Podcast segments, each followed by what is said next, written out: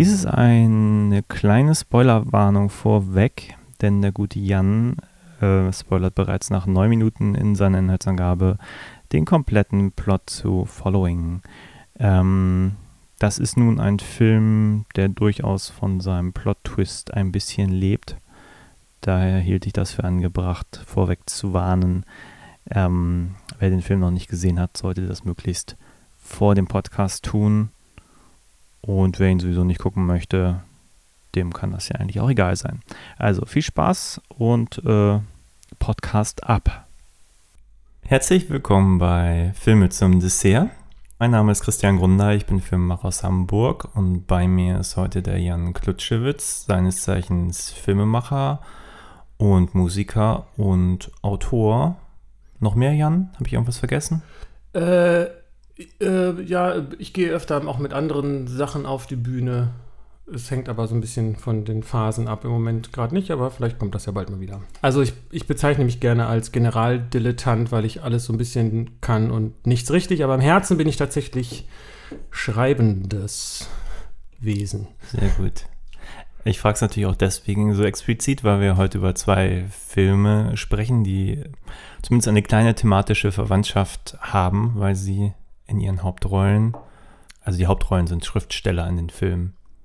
Genau, das war ja äh, ist ein spezielles Interesse von mir. Ich weiß nicht, ob das jetzt nur an dem Beruf liegt oder auch noch an anderen Dingen, sicherlich auch noch an anderen Aspekten. Und da gibt es dann doch erstaunlich viele Filme, wo, wo das Schreiben oder auch gerade in der Hauptperson irgendwie eine, äh, eine, eine schreibende Figur ist. Und ähm, da sehe ich häufig auch Gemeinsamkeiten und natürlich ist es so, dass man, dass ich mich dann auch stärker damit identifizieren kann, genauso wie es ja auch viele Filme übers Filmemachen gibt oder äh, wie vielleicht äh, manche Menschen äh, Musikfilme mögen, weil sie also Mus Mus Musikmenschen drin vorkommen oder weil sie selber Musik machen, solche Geschichten. Ne? Oder es ist ja sicherlich auch kein Zufall, dass Liebesfilme so äh, beliebt sind, weil mit dem Thema ja auch viele Leute schon mal Erfahrung gemacht haben. Ja, genau. Und darum haben wir Schriftstellerfilme gewählt. Genau, und da ist die Auswahl auch gar nicht so einfach. Irgendwie, ich hatte das ja vorgeschlagen und du hast gleich gesagt, Naked Lunch, äh, äh, was hattest du noch gesagt? Du hattest gleich drei, vier Filme genannt, wo ich dachte, ja! Ja. äh, hier ähm, von den Coen Brothers, wie heißt der? Ach ja, um, oh Gott. Ja, Wortfindungsstörungen. Barton Fink. Barton Fink, genau. Rushmore gehört für mich auch dazu. Oder Wonder Boys, so ein spezieller Lieblingsfilm von mir. Aber dann hast du Naked Lunch vorgeschlagen. Ich sag so, ja. Und dann hast du noch Following gesagt. Den kannte ich äh, vorher Genau. tatsächlich noch nicht. Das war auch der Grund, weswegen ich den gewollt habe, weil ich den auch noch nicht gesehen habe. Jetzt haben wir ihn beide gesehen. Genau. Also, Following von Christopher Nolan von 1991. 98 steht im Internet. Am Ach, Ende 98, des Abspanns okay, ich steht verwechselt. 99. Nee, 98, ja, genau. Solche Und Sachen Naked Lunch, über den wir auch reden, der ist von 91. Richtig, genau. Und äh, das ist, ich So. weiß nicht, ist es der erste Nolan-Film oder einer der? Der also erste Spielfilm auf jeden Fall hat wohl einen Kurzfilm gemacht, der auch Ja. auf irgendeiner DVD drauf ist. Habe ich nicht gesehen. Oder Verschollen. zumindest äh, kann ich mich nicht dran erinnern. Ne, den gibt es irgendwo. Den kann man sehen, irgendeinen Kurzfilm.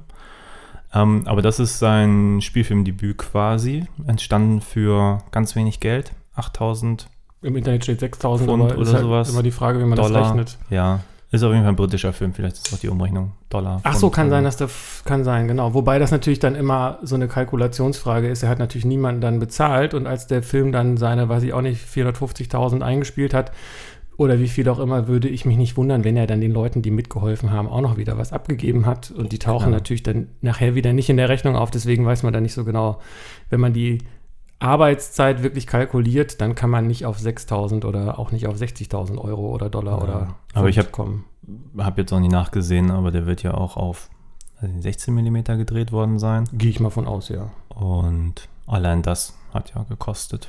Ja, ich habe gelesen, dass er das, äh, das ist interessant natürlich speziell auch für uns beide, weil wir auch auf diesem äh, äh, ohne Kohle äh, Filme machen so und ähm, äh, natürlich ist das damals noch viel eher ein Problem gewesen, einen Look hinzubekommen, den man auch im Kino zeigen kann, weil es da einfach noch nicht diese HD-Kameras gab und so, also nicht verfügbar für uns. Und ähm, da war tatsächlich ja der Film Meter noch, äh, das war einfach, das Filmmaterial war einfach noch richtig, was ist, was ins Geld ging. Und da habe ich gelesen, dass er deshalb auch die Sachen exzessiv geprobt hat. Muss er auch bei diesen Kosten, ne? Also sonst, äh, ich glaube, der hat dann wahrscheinlich äh, jede Szene ein- oder zweimal gedreht und das war's dann so, ne? Sonst geht das nicht. Und schwarz-weiß ist er ja auch.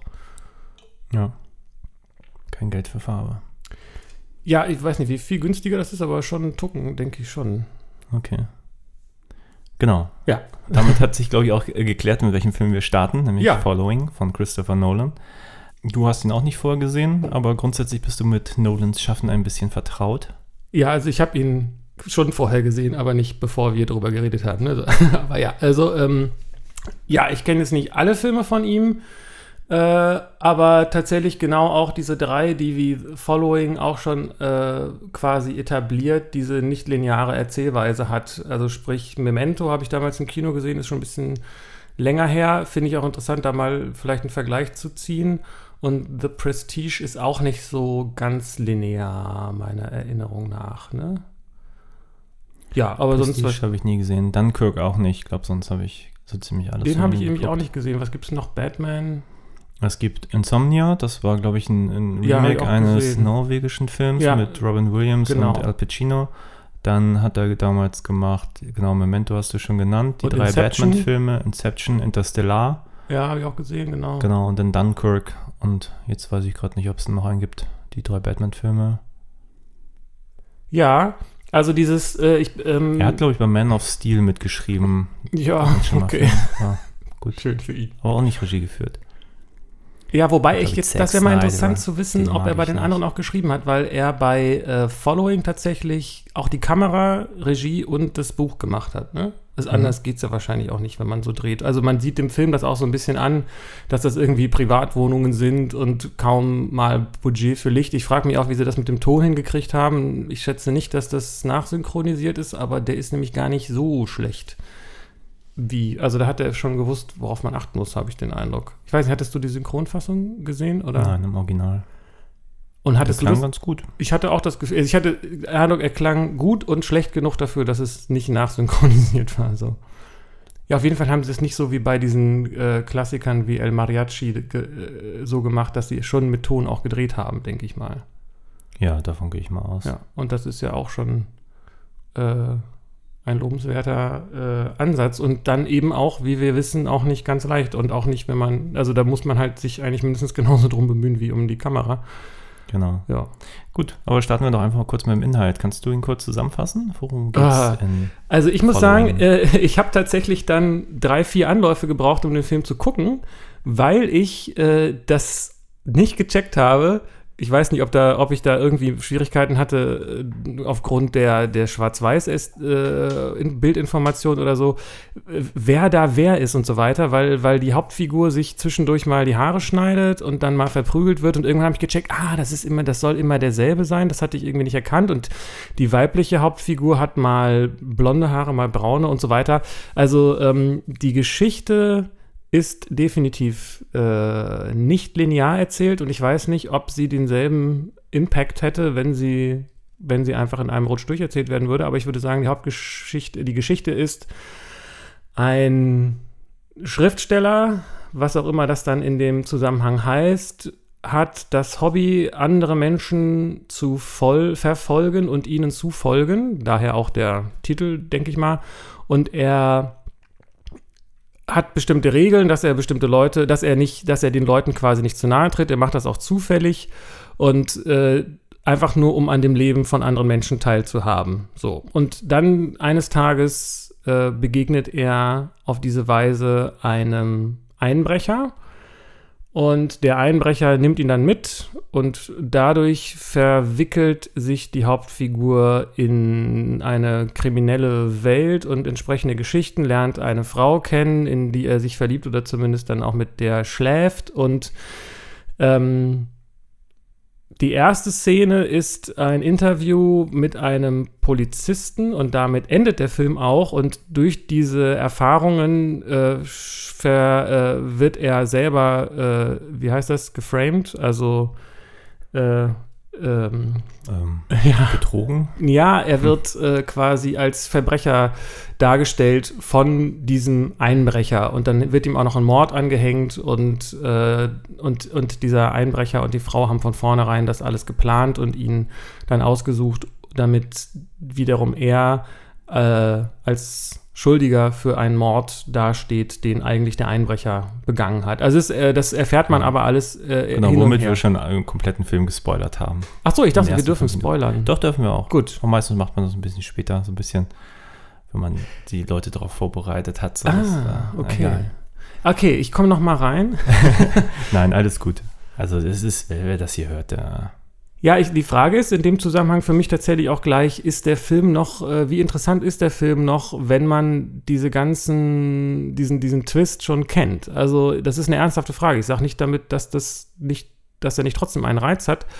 Aber häufig ist es ja so bei Filmen wie Sixth Sense oder tatsächlich auch bei The Prestige oder auch, auch Memento auch, ist halt schon irgendwie auch immer die Frage, ist der Film noch spannend, wenn man dieses Ende schon kennt und ist das Ende nachher am Ende nicht das einzig äh, Interessante an dem Film. In diesem Fall würde ich sagen nein, aber ähm, ich habe mal gehört, es gibt auch zu Memento eine Möglichkeit, wenn man die Blu-ray hat, dass man das äh, chronologisch abspielt. Das habe ich noch nicht gesehen. Wäre mal interessant. Und für mich wäre es auch interessant zu wissen, wie dieser Film wirkt, wenn man ihn nicht, äh, also wenn man ihn einfach in einem Rutsch gerade durcherzählt. Ich habe den Eindruck, das ist ein bisschen gimmicky auch in diesem Zusammenhang. Also das, das, ich fand es nett, nachdem ich das dann auch endlich verstanden hatte.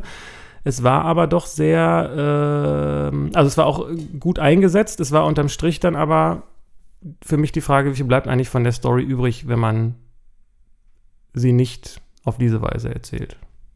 Also bei Memento gebe ich dir völlig recht, dass der Film natürlich gerade seinen Reiz hat, weil er nicht chronologisch erzählt ist. Bei diesem Film hier, bei Following, wüsste ich jetzt gar nicht, warum man ihn nicht hätte chronologisch erzählen können. Hier sehe ich es eigentlich mehr als Gag, weil bei Memento halte ich es schon so als notwendiges Übel des Storytellings, weil da eigentlich die, die ganze Idee drauf fußt, auf diesem, wir sehen jetzt immer einen Tag zurück und, und sehen, was das mit, also mit dieser Figur macht und so und seinen Verstrickungen. Und hier, ja, keine Ahnung, aber ich habe ihn jetzt auch nur einmal geguckt und nicht dreimal, um jetzt genau zu sagen, welche Bewandtnis welche Szene hat. Also ich fand das schon äh, gut eingesetzt, dass man sich immer wieder, dass man ja äh, schon immer kleine Ausblicke hatte darauf, was mit ihm passieren wird. Dann hatte er plötzlich diese andere Frisur gehabt, dann sieht man, wie er verletzt äh, irgendwie aussieht und man, das hat natürlich so ein, so ein Foreshadowing, wo man, was auch Spannung erzeugt, wo man sich dann, wo ich mich dann auch frage, ähm, wie, wie, wie kommt er denn dann dahin? Oder uiuiui, dann passiert ja jetzt doch noch was Schlimmes, wo er doch am Anfang einfach nur so ein paar Leuten hinterhergelaufen ist. Oder diese Szene, da gibt es eine, wo der Dieb einen Ohrring versteckt, äh, also dieser, dieser äh, Einbrecher, der, dem geht es eigentlich nicht in erster Linie darum, was zu klauen, zumindest tut er gegenüber der Hauptfigur so, sondern er möchte das Leben der Leute durcheinander bringen und ähm, Cop heißt der, oder Cop. Cop, genau. Ähm, ähm, also mit B und äh, und der klaut dann irgendwie CDs oder Kerzenständer oder sowas und an einer und, und bringt das, bringt die Anordnung der Gegenstände in den Räumen der Menschen durcheinander und einer an einer Stelle verlegt, äh, steckt er ein Ohrring woanders hin. Das erfährt man aber erst später und in einer früheren Szene sieht man, wie die Hauptfigur in einer, in der Wohnung von der, von der, von der femme fatale sozusagen ist. Könnte das ja auch als Film noir sehen. Und dann ge- geht er irgendwie zum Klavier und sucht zwischen den Noten nach was. Man weiß aber noch nicht, was das ist. Und das äh, sorgt schon auch dafür, dass ich beim Zugucken immer so ein bisschen äh, äh, aufpassen muss, weil ich merke, ah, der sucht jetzt was, aber ich weiß, dass es nicht linear erzählt, also äh, pass, merke ich mir das jetzt, dass da irgendwo was gewesen sein muss, weil er das dann, diesen Ohrring an der Stelle da tatsächlich nicht wiederfindet und später erfährt man dann, warum er verletzt ist, warum er sich die Haare kurz geschnitten hat, warum, was er da an der Stelle gesucht hat und so. Das äh, hat für mich so insgesamt schon funktioniert. Wenn das jetzt geradeaus gewesen wäre, hätte ich schon den Eindruck, dass das ein bisschen eine profanere Story so ist. So, ne? Also, Ja, das ist halt die Frage, macht macht's das ist halt auch die Frage, die ich mir, seit ich damals Memento gesehen habe, da halt auch schon gestellt hat, wie, wie tief ist eigentlich diese Geschichte, wenn es nicht Mhm. diese Verschachtelung hätte.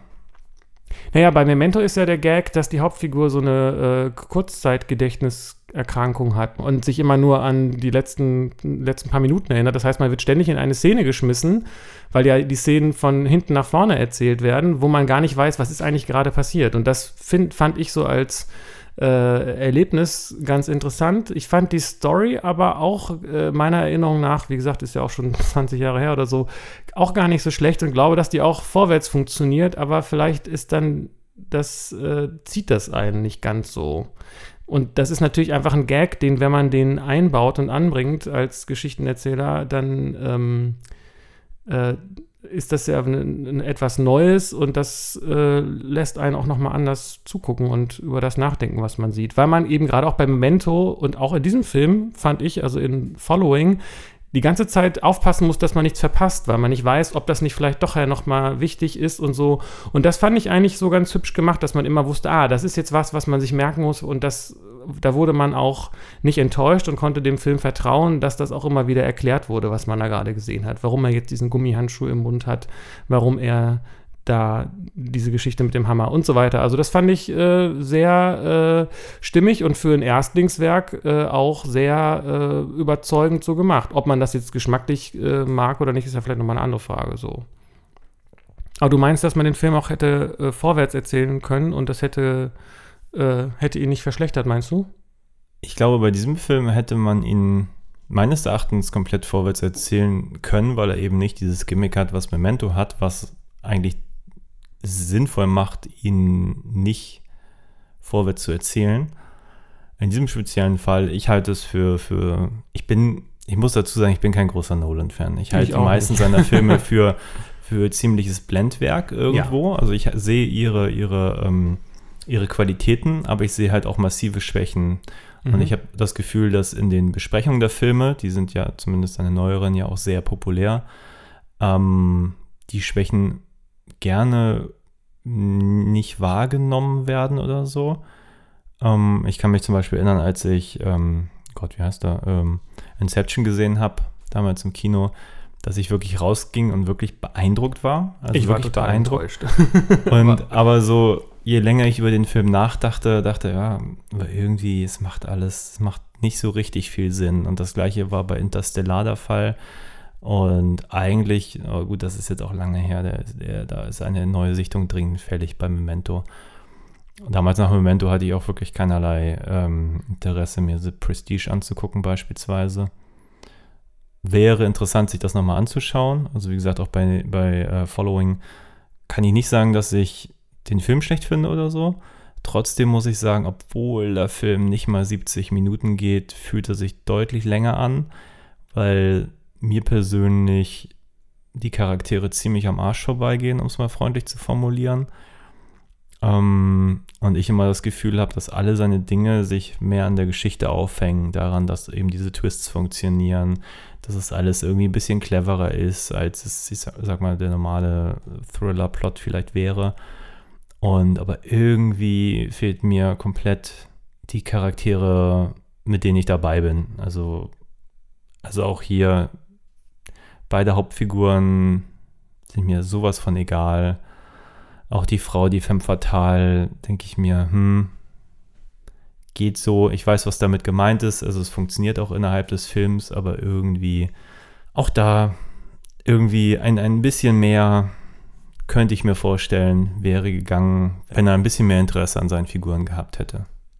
Ja, das ist interessant. Also ich, gebe, ich stimme mit dir, mit allem, was du gesagt hast, überein. Bei ähm, äh, The Following, äh, Following war tatsächlich dieser Schriftstelleraspekt, was, was mich dann doch irgendwie daran durch den persönlichen Bezug interessiert hat.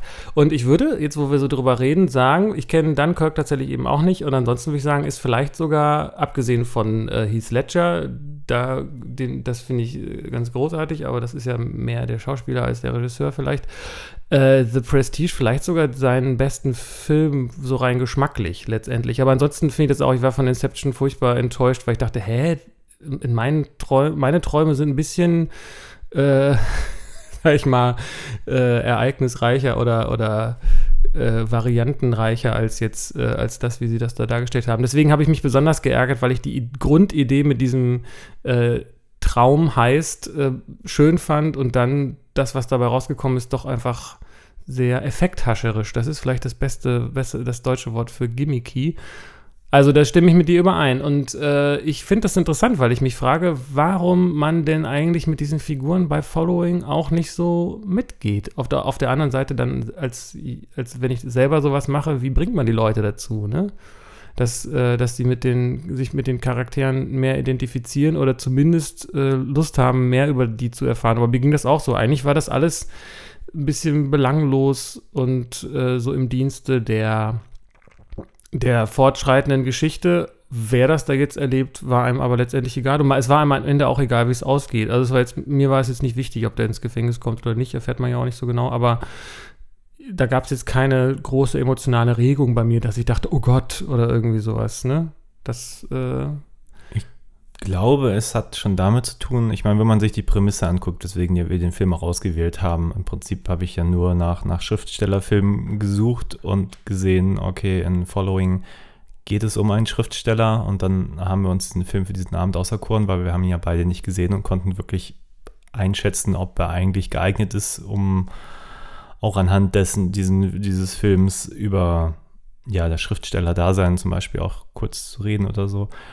Und ich würde sagen, da macht der Film eigentlich in meinen Augen schon den ersten Fehler, weil dieser Schriftsteller in diesem Film, der könnte auch irgendwas anderes sein, in meinen Augen. Man sieht ihn irgendwann mal in seiner Tastatur. Es, gibt, es ist sozusagen ein rudimentärer Aufhänger dafür als Erklärung, dass er diesen Leuten folgt, für diese eigentlich faszinierende Grundidee. Und das haben ja eigentlich alle Nolan-Filme. Die haben ja immer irgendwie eine eine wirklich gute Idee, so wie ja. du eben sagtest, diese Traumgeschichte oder wie auch immer. Und in ja. diesem Fall dieses, diese Leuten folgen, Fremden oder auch in deren Wohnung einbrechen, nur um irgendwie Dinge von A nach B zu räumen, um, um sich dann vielleicht im Kopf irgendwie zu imaginieren, äh, wie die damit umgehen und vielleicht die Leute danach auch dann nochmal zu treffen und sie auszufragen, wie sie, wie sie sich damit fühlen. Das ist ja alles total faszinierend und interessant.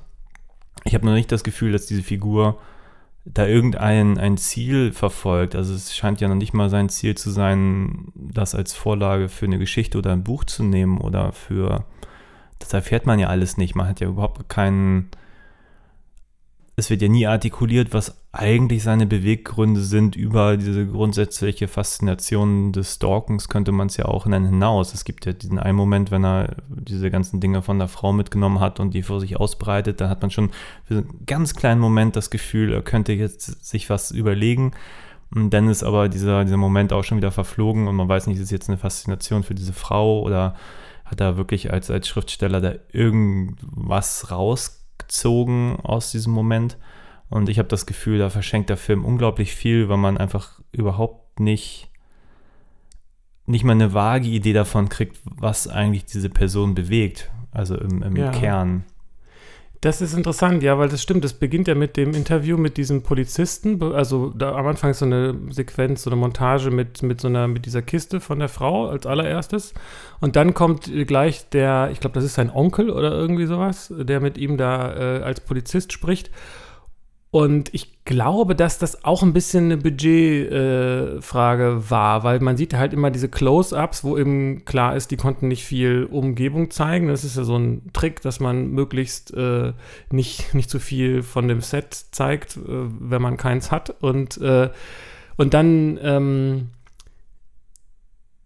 er wird diese interessante Grundidee, dass er den Leuten folgt, eigentlich erzählt, quasi als Voice-Over und dann wird, äh, werden dazu auch die Bilder gezeigt. Das geht aber alles sehr schnell und man, äh, man das stimmt, man kommt da gar nicht richtig äh, in die Figur rein oder mit der Figur mit, weil er ja gleich auch schon dafür äh, ausgefragt wird, ohne dass man mal mit ihm alleine, weil eigentlich geht es ja da äh, in, in seiner äh, Rolle um, um Einsamkeit auch oder zumindest um alleine sein äh, und das ist etwas, wo ich dann wiederum andocken kann, weil ich denke, dass das ein sehr schriftstellerischer Grundgedanke ist. Dieses, dieses Thema, dass er den Leuten folgt, um ihnen äh, aufs Maul zu, zu gucken oder zu, na, zu schlagen, eben gerade nicht. Und ähm, äh, eigentlich in so einer eigenen Welt lebt.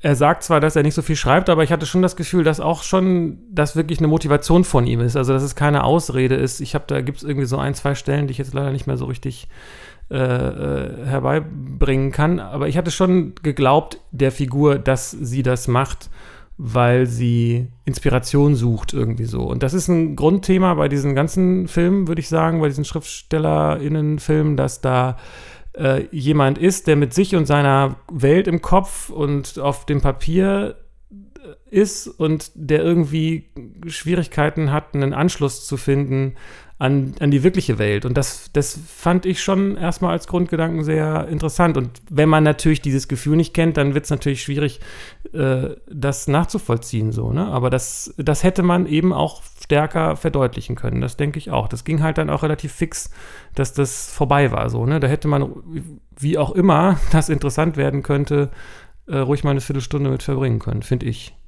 Ja. Ja, ich habe für mich das Gefühl, dass das ein bisschen die Essenz wäre, um den Charakter für mich interessant zu machen. Ja. Diese irgendeine Notwendigkeit zu spüren für das, was dann eigentlich passiert. Ich habe eigentlich das Gefühl, dass man eigentlich aus sofort in diese Plotnotwendigkeit geschmissen wird. So, also aus diesem, ich glaube, man sieht ihn keine drei Minuten verfolgen und er trifft schon auf diesen, diesen Cop das COBB, glaube ich, geschrieben. Kopf klingt immer so wie nach Polizist. Ja, auf genau. diesen, diesen, diesen äh, Burglar, den, den Einbrecher, mit dem er dann zusammen loszieht, der ihn dann auch zur Rede stellt. Und ähm, also es ist schon alles interessant, aber es, es geht halt so schnell und es, es geht sofort weg von dieser, dieser Following-Geschichte eigentlich hin zu dieser, wir brechen jetzt irgendwo ein und, und Sachen, bringen Sachen von A nach B. Und ich habe das Gefühl, dass das wirklich Interessante, ich meine, der Film heißt sogar so Following, ja. der reduziert sich darauf, dass er eigentlich einmal kurz kurz jemandem folgt und gut nachher auf noch einen kleinen Kniff, dass womöglich ihm jemand gefolgt ist. So.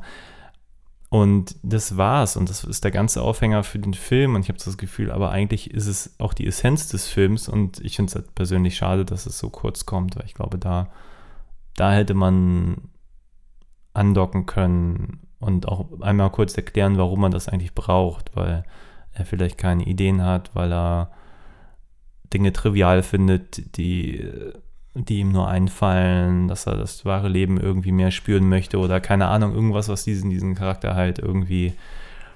Ich finde ihn sehr entmenschlicht oder eigentlich alle Figuren in dem, dem ganzen Film. Was vielleicht auch ein bisschen diese Entscheidung ist, äh, an diese ganze Noir-Ästhetik ein bisschen anzuknüpfen. Das waren ja nie sehr die emotionalsten Helden, sag ich mal. Hm. Aber das halte ich tatsächlich für ein, ein Defizit. Ja, ich habe gerade so gedacht, es ist ja nicht nur so, dass, also wär, ich habe gerade überlegt, wie würde ich das denn machen? Und es ist, glaube ich, auch nicht so ganz einfach, so eine Exposition äh, zu so einer Figur nur über dieses, äh, dass er Leute verfolgt, machen. Das wäre dann halt vielleicht so ein französischer Film oder was, keine Ahnung. Ähm, tatsächlich erfährt man aber auch im Verlauf des Films nichts weiter über diese Person man weiß eigentlich gar nichts. Man weiß, der schreibt, der verfolgt, der folgt Leute, der folgt Leuten und der findet diese Frau irgendwie gut. Auch das wird nicht erzählt, warum, der sieht er da in einer, ne? Also ähm, eigentlich ist das sehr beliebig und auch, also auch später gibt es keine Exposition, wo man etwas über ihn erfährt. Und das sind wirklich keine Charaktere, keine mehrdimensionalen Charaktere, Charaktere oder Charakterinnen, sondern sie erfüllen die Aufgabe, die der Plot gebraucht hat. So. Und dann sind es tatsächlich fast auch schon Klischeefiguren, so, ne? Also die, die, die Frau, die wahrscheinlich irgendwie hübsch sein soll oder die sich dann aber, die aber trotzdem irgendwie von dem Schwerverbrecher irgendwie mit dem zusammen ist oder das behauptet sie dann ja nur erst, ne? Ich glaube, das ist er ja am Ende gar nicht, oder wie war das? Ich weiß gar nicht mehr. Und ähm, die dann aber trotzdem fremd geht und Sex mit anderen hat und so weiter. Das sind alles so, äh, keine wirklich mehrdimensionalen Figuren. Und sie werden auch nicht dazu. Nicht nur, dass man das, dass, dass sie es am Anfang nicht erzählt werden, sondern sie werden, sie bleiben auch einfach so Personen. Auch diese, ich weiß gar nicht mehr, der, der Korb hat dann ja irgendwie diese alte Frau, glaube ich, umgebracht, wenn ich das richtig verstanden habe. Aber das, das ändert irgendwie gar nichts an meinem Bild von, von dieser Person. Es ist nicht plötzlich, also das, vielleicht hat es auch was mit der Inszenierung zu tun. Es gibt jetzt nicht den Augenblick, wo sich da irgendwie jemand wirklich wandelt. Es gibt tatsächlich auch, muss man sagen, keinen Charakterbogen in dem Sinne. Ne? Also das ist, der ist nur über den Plot, über den Plot erzählt und nicht über ein über ein Need, sag ich mal, ne, wenn man mit diesen Begriffen arbeiten will. Also wir wissen eigentlich gar nicht, was die Hauptfigur im Innersten antreibt und ob sie das nachher kriegt oder nicht, weil sofort dieser äußere Plot äh, zugreift und ihn ins Verderben stürzt, aber letztendlich hatte er auch nie wirklich die Gelegenheit, was dagegen zu machen oder sowas. Ne? Also es gab auch nicht den Augenblick, wo er das erkennt und jetzt sagt, okay, dann, ne, also diese Aktstruktur zerfällt an der Stelle eigentlich. Es gibt nicht den Tiefpunkt, sondern der Tiefpunkt ist am Ende, zack, Gefängnis, tschüss, so irgendwie. Es gibt keine, ähm, vielleicht ist das auch ein Grund dafür, dass, das, dass es einem schwerfällt, mit den Figuren mitzugehen. Wo man dann vielleicht doch mal wieder über, äh, die, darüber, über die Vorzüge von, von klassischer Plotstruktur reden kann dann und Charakterentwicklung und so weiter. Ja, ich habe gerade überlegt, ähm, hältst du die Geschichte für, oder die Herangehensweise irgendwie für zynisch? Kann man das so beschreiben? Ich denke da gerade an diesen einen Moment.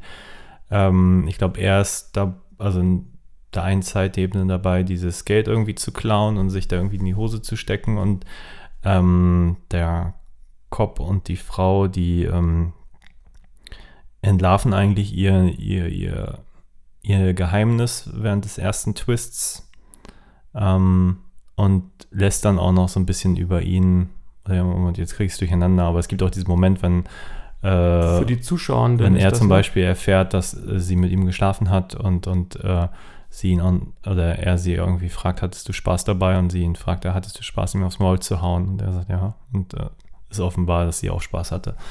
Ja, ähm, und, äh, und, und, das ist, das ist zum Beispiel jetzt, wo du das so sagst, auch interessant, weil das eine, die Stelle ist, wo wir von das einzige Mal, glaube ich, von der Hauptfigur auch weggehen, ne? Das hat dann gleich schnell auch so eine kleine Erklärbär-Tendenz, ne? Weil eigentlich. Und das war auch sofort dieser Twist-Moment. Ja. Das Mal, wo man ihn verlässt. Genau. Und ähm, ja, stimmt. Das, hat, das, das unterstützt und unterstreicht für mich auch dieses Gefühl von, dass da jemand versucht hat, auf eine besonders clevere Art und Weise eine Geschichte und einen Twist äh, zu vermitteln. Ähm, am Ende ist es aber eigentlich ja nur die Geschichte von so einem, ich sag mal, armen Schlucker, der reingelegt wird und äh, äh, für zur Rechenschaft gezogen wird für Dinge, die er nicht getan hat. So, aber es gibt kein Auf und Ab in dem Zusammenhang. Ja. So, es ist ein, ein und, und, und, und diese nichtlineare Erzählweise lenkt vielleicht so ein bisschen davon ab. Müsste man vielleicht mal wirklich mit dem Bleistift analysieren, wie die Struktur so insgesamt ist. Nur so von der, von der Story her äh, ist, ist das das. Und das lässt einen dann vielleicht auch so ein bisschen äh, emotionslos zurück, weil er ja auch wirklich nie die Chance hatte, sich zur Wehr zu setzen, weil er ja erst ganz am Ende, wirklich im aller, allerletzten Ende erfährt, dass er reingelegt wurde. So. Mhm. Ja, er ahnt es ja vorher nicht mal. Nee, weil die das ja auch ganz gut gemacht haben. Und dann ist sozusagen der Geschichtenerzähler sehr clever gewesen und die Hauptfigur hatte aber keine Chance quasi. Ich fand es tatsächlich, eigentlich fand ich sehr schön, deswegen glaube ich, kam ich auch eben auf diesen Begriff Zynismus, was jetzt so zum Beispiel dieses Komplott gegen ihn angeht, weil dass man eigentlich als Zuschauer erfährt, dass die anderen beiden schon ein Komplott gegen ihn schmieden und wenn er dann von dem Cop zur Rede gestellt wird und der ihn auch noch verprügelt, obwohl man als Zuschauer sich in dem Moment fragt, warum verprügelt er ihn jetzt eigentlich? Ja, nur weil, naja, weil er, er mit der Frau geschlafen hat. Ja, ja, genau. Aber eigentlich äh, in der Szene wird ja suggeriert, dass er ihn verprügelt, weil der ihn, ihn nur die Hälfte erzählt hat von dem, was er anstellen wollte. Nee, das, das hatte ich anders verstanden, weil er ja genau in dem Augenblick zuschlägt, wo er das sagt, dass er mit ihr geschlafen hat, glaube ich. Ja, aber inhaltlich ist es so, dass dass, dass er das denkt, dass die Hauptfigur Genau, dass das die denkt. Hauptfigur denkt, er wird jetzt zusammengeschlagen, weil der andere seine, seine, weil er sich nicht an die Regeln gehalten ja. hat. Also was jetzt diese Einbruchsregeln angeht und so und, und er da diese, diese Bilder von der Frau klauen möchte und, und äh, weil sie ihn darum gebeten hat und so weiter und so fort. Und also es ist natürlich für den Zuschauer total klar, weil ja vorher eigentlich schon die, die, die Auflösung da war. Suspense ist das dann, ne? Ja, und irgendwie, ja, man sieht ihn eigentlich im Niedergang zu und, und, dann kriegt er irgendwie auch noch aufs Maul und auch die Szene ist ja auch vorweggenommen vorher, also man weiß, die wird kommen so. Ähm. Ist das das, was du mit zynisch meinst, diesen, dieser Suspense-Faktor, also dass man, dass das Publikum mehr weiß als die Figuren auf dem Bildschirm und, und das. Naja, ich habe so das Gefühl, das wäre so ein Moment, wo sein, sein Widersacher ähm, so viel cleverer ist als er, dass er nie in diesen Modus kommt, dass er irgendwas auch nur ahnen könnte. Ja. Das, glaube ich, meine ich mit zynisch, weil du das eben sagtest, dass er ja so ähm, ja eigentlich nichts machen kann und mir jetzt gerade die Szene einfällt, weil ich denke, sein Widersacher ist ihm so haushoch überlegen, indem er ihn halt da zusammenprügelt, um, um seinen Standpunkt nochmal klar zu machen. Und das, also das wäre so einer dieser vielen Momente, wo man, wenn man was anderes gemacht hätte, wo man ihn vielleicht hätte, irgendwas hätte erahnen lassen können oder irgendwas, wo man denkt, okay, jetzt hätte man so, ein, so eine klassische Spannung irgendwie erzeugen können, weil er jetzt irgendwie irgendwas ahnt und dann ist es doch nicht so. Aber diesen Weg umschifft der Film komplett, weil ich das Gefühl habe, dass sein, sein Widersacher einfach ihm immer drei Schritte voraus ist. Ja, ich habe das Gefühl, das ist so ein bisschen der Effekt und vielleicht ist das was, was auch grundsätzlich was mit, mit Nolan-Filmen zu tun hätte, hat. Das müsste man mal überprüfen, aber es kommt mir gerade ein bisschen so vor, dass ich den Eindruck habe, dass der, dass er als Geschichtenerzähler sich denkt, etwas besonders Cleveres sich einfallen gelassen zu haben, äh, nämlich diesen ganzen Twist-Kram und diese, wie er ihn dann da wirklich reinlegt und so weiter. Ähm, und dass er in diesem Fall dann das Publikum an Bord holt, äh, damit sich das auch clever fühlt und, dem, und der Hauptfigur überlegen fühlt. Nur eigentlich äh, um die Person, um die es geht, die ist dann total außen vor. Also die kann sich weder wehren, die weiß nicht Bescheid und ich habe so ein bisschen eine Ahnung, das ist so ein bisschen High Five, Autor und, und Publikum machen so High Five, wir wissen, wie der gerade hier reingelegt wird. Ja, und dann wird er reingelegt und der Film ist zu Ende und vielleicht ist das auch das, was für mich so ein schales Gefühl am, am Ende hinterlässt. Und das ist so ein bisschen, klingt so, wirkt auf mich gerade so ein bisschen Nolan-typisch. Ja, kann ich so unterschreiben. Und es ist äh, letztendlich auf einer intellektuellen oder rationalen oder Puzzle-Ebene vielleicht dann auch äh, geglückt. Das ist aber nicht das, was mich letztendlich am Filmen interessiert, weder beim Machen noch beim Konsumieren, sondern mir geht es natürlich um, um irgendwie, wie soll ich sagen, um eine weitere, tiefere Ebene um, und, und um Emotionen und diese Dinge. Und dieser Film hat wirklich emotional, bis auf diesen Anfang mit der Idee, weil ich natürlich da eben auch entsprechend äh, mich mit identifizieren kann, jetzt keine großen Gefühle ausgelöst. Oder auch keine kleinen. Ja, aber wie stehst du denn äh, zu der Figur des Schriftstellers in dem Film? Würdest du sagen, da, das ist überhaupt gefühlt ein Schriftsteller oder ist es nur eine Behauptung eines Schriftstellers? Also es wird nicht gezeigt, inwiefern er einer ist. Ich hatte nur das, ich habe ihm das geglaubt, ähm, auf die Art und in, äh, durch die Art und Weise, wie das erzählt wurde, weil diese, diese komische Distanz, die man vielleicht fühlt oder die diese Figur fühlt zu den echten Menschen, echten Menschen, ja. Und dass er irgendwie so versucht, an deren Leben teilzuhaben, aber auch gleichzeitig sich davon distanziert und dann irgendwie die Ausrede oder Erklärung für sich hat, dass er das für sich braucht, um, um zu schreiben und so weiter. Ähm, das kann ich schon sehr gut nachvollziehen und nicht zuletzt tatsächlich auch dann nach diesen Aspekt, dass er, dass es nichts daran ändert, dass er trotzdem oder in diesem Fall gerade deshalb reingezogen wird in, in, in eine Geschichte, die er selber sich gar nicht hätte ausdenken können oder äh, so, ne? Also das fand ich, äh, den Anfang fand ich diesbezüglich schon ganz, äh, ganz ansprechend so. Ich fand auch nicht den gesamten Film schlecht so, ne? Aber das war, das ist so, so ein Aspekt von, von SchriftstellerInnen-Film, der mich, der mich interessiert und fasziniert und wo ich mich selber auch mit identifizieren kann, weil, weil, weil diese, einerseits hat man seine Ideen und seine Welt und seine Geschichten und da hat man ja auch die Kontrolle, denkt man, bis dann die Figuren selber zum Leben erwachen. Ähm, und dann gibt es so diese wahre Welt und dann weiß man manchmal gar nicht mehr so genau, was ist jetzt eigentlich der Unterschied und was mag man eigentlich lieber und was ist einem eigentlich wichtiger so. Und äh, das war schon so, eine, so ein Grundgefühl, ähm, was ich da auch gespürt habe in den ersten dreieinhalb Minuten. Ich weiß nicht, ob du das auch kennst. Du schreibst ja auch. Ich weiß nicht. Ich glaube, Romanschreiben ist vielleicht gar nicht so weit entfernt von, von Drehbuchschreiben. So. Das glaube ich auch nicht. Ich glaube, ohne es jetzt erlebt zu haben, könnte ich mir vorstellen, dass Romane doch immer noch eine Ecke tiefer gehen, weil es einfach, zumindest meine Drehbücher, weiß ich nicht, die sind dann irgendwas so zwischen 50 und 70 Seiten, je nach, je nach Geschichte maximal.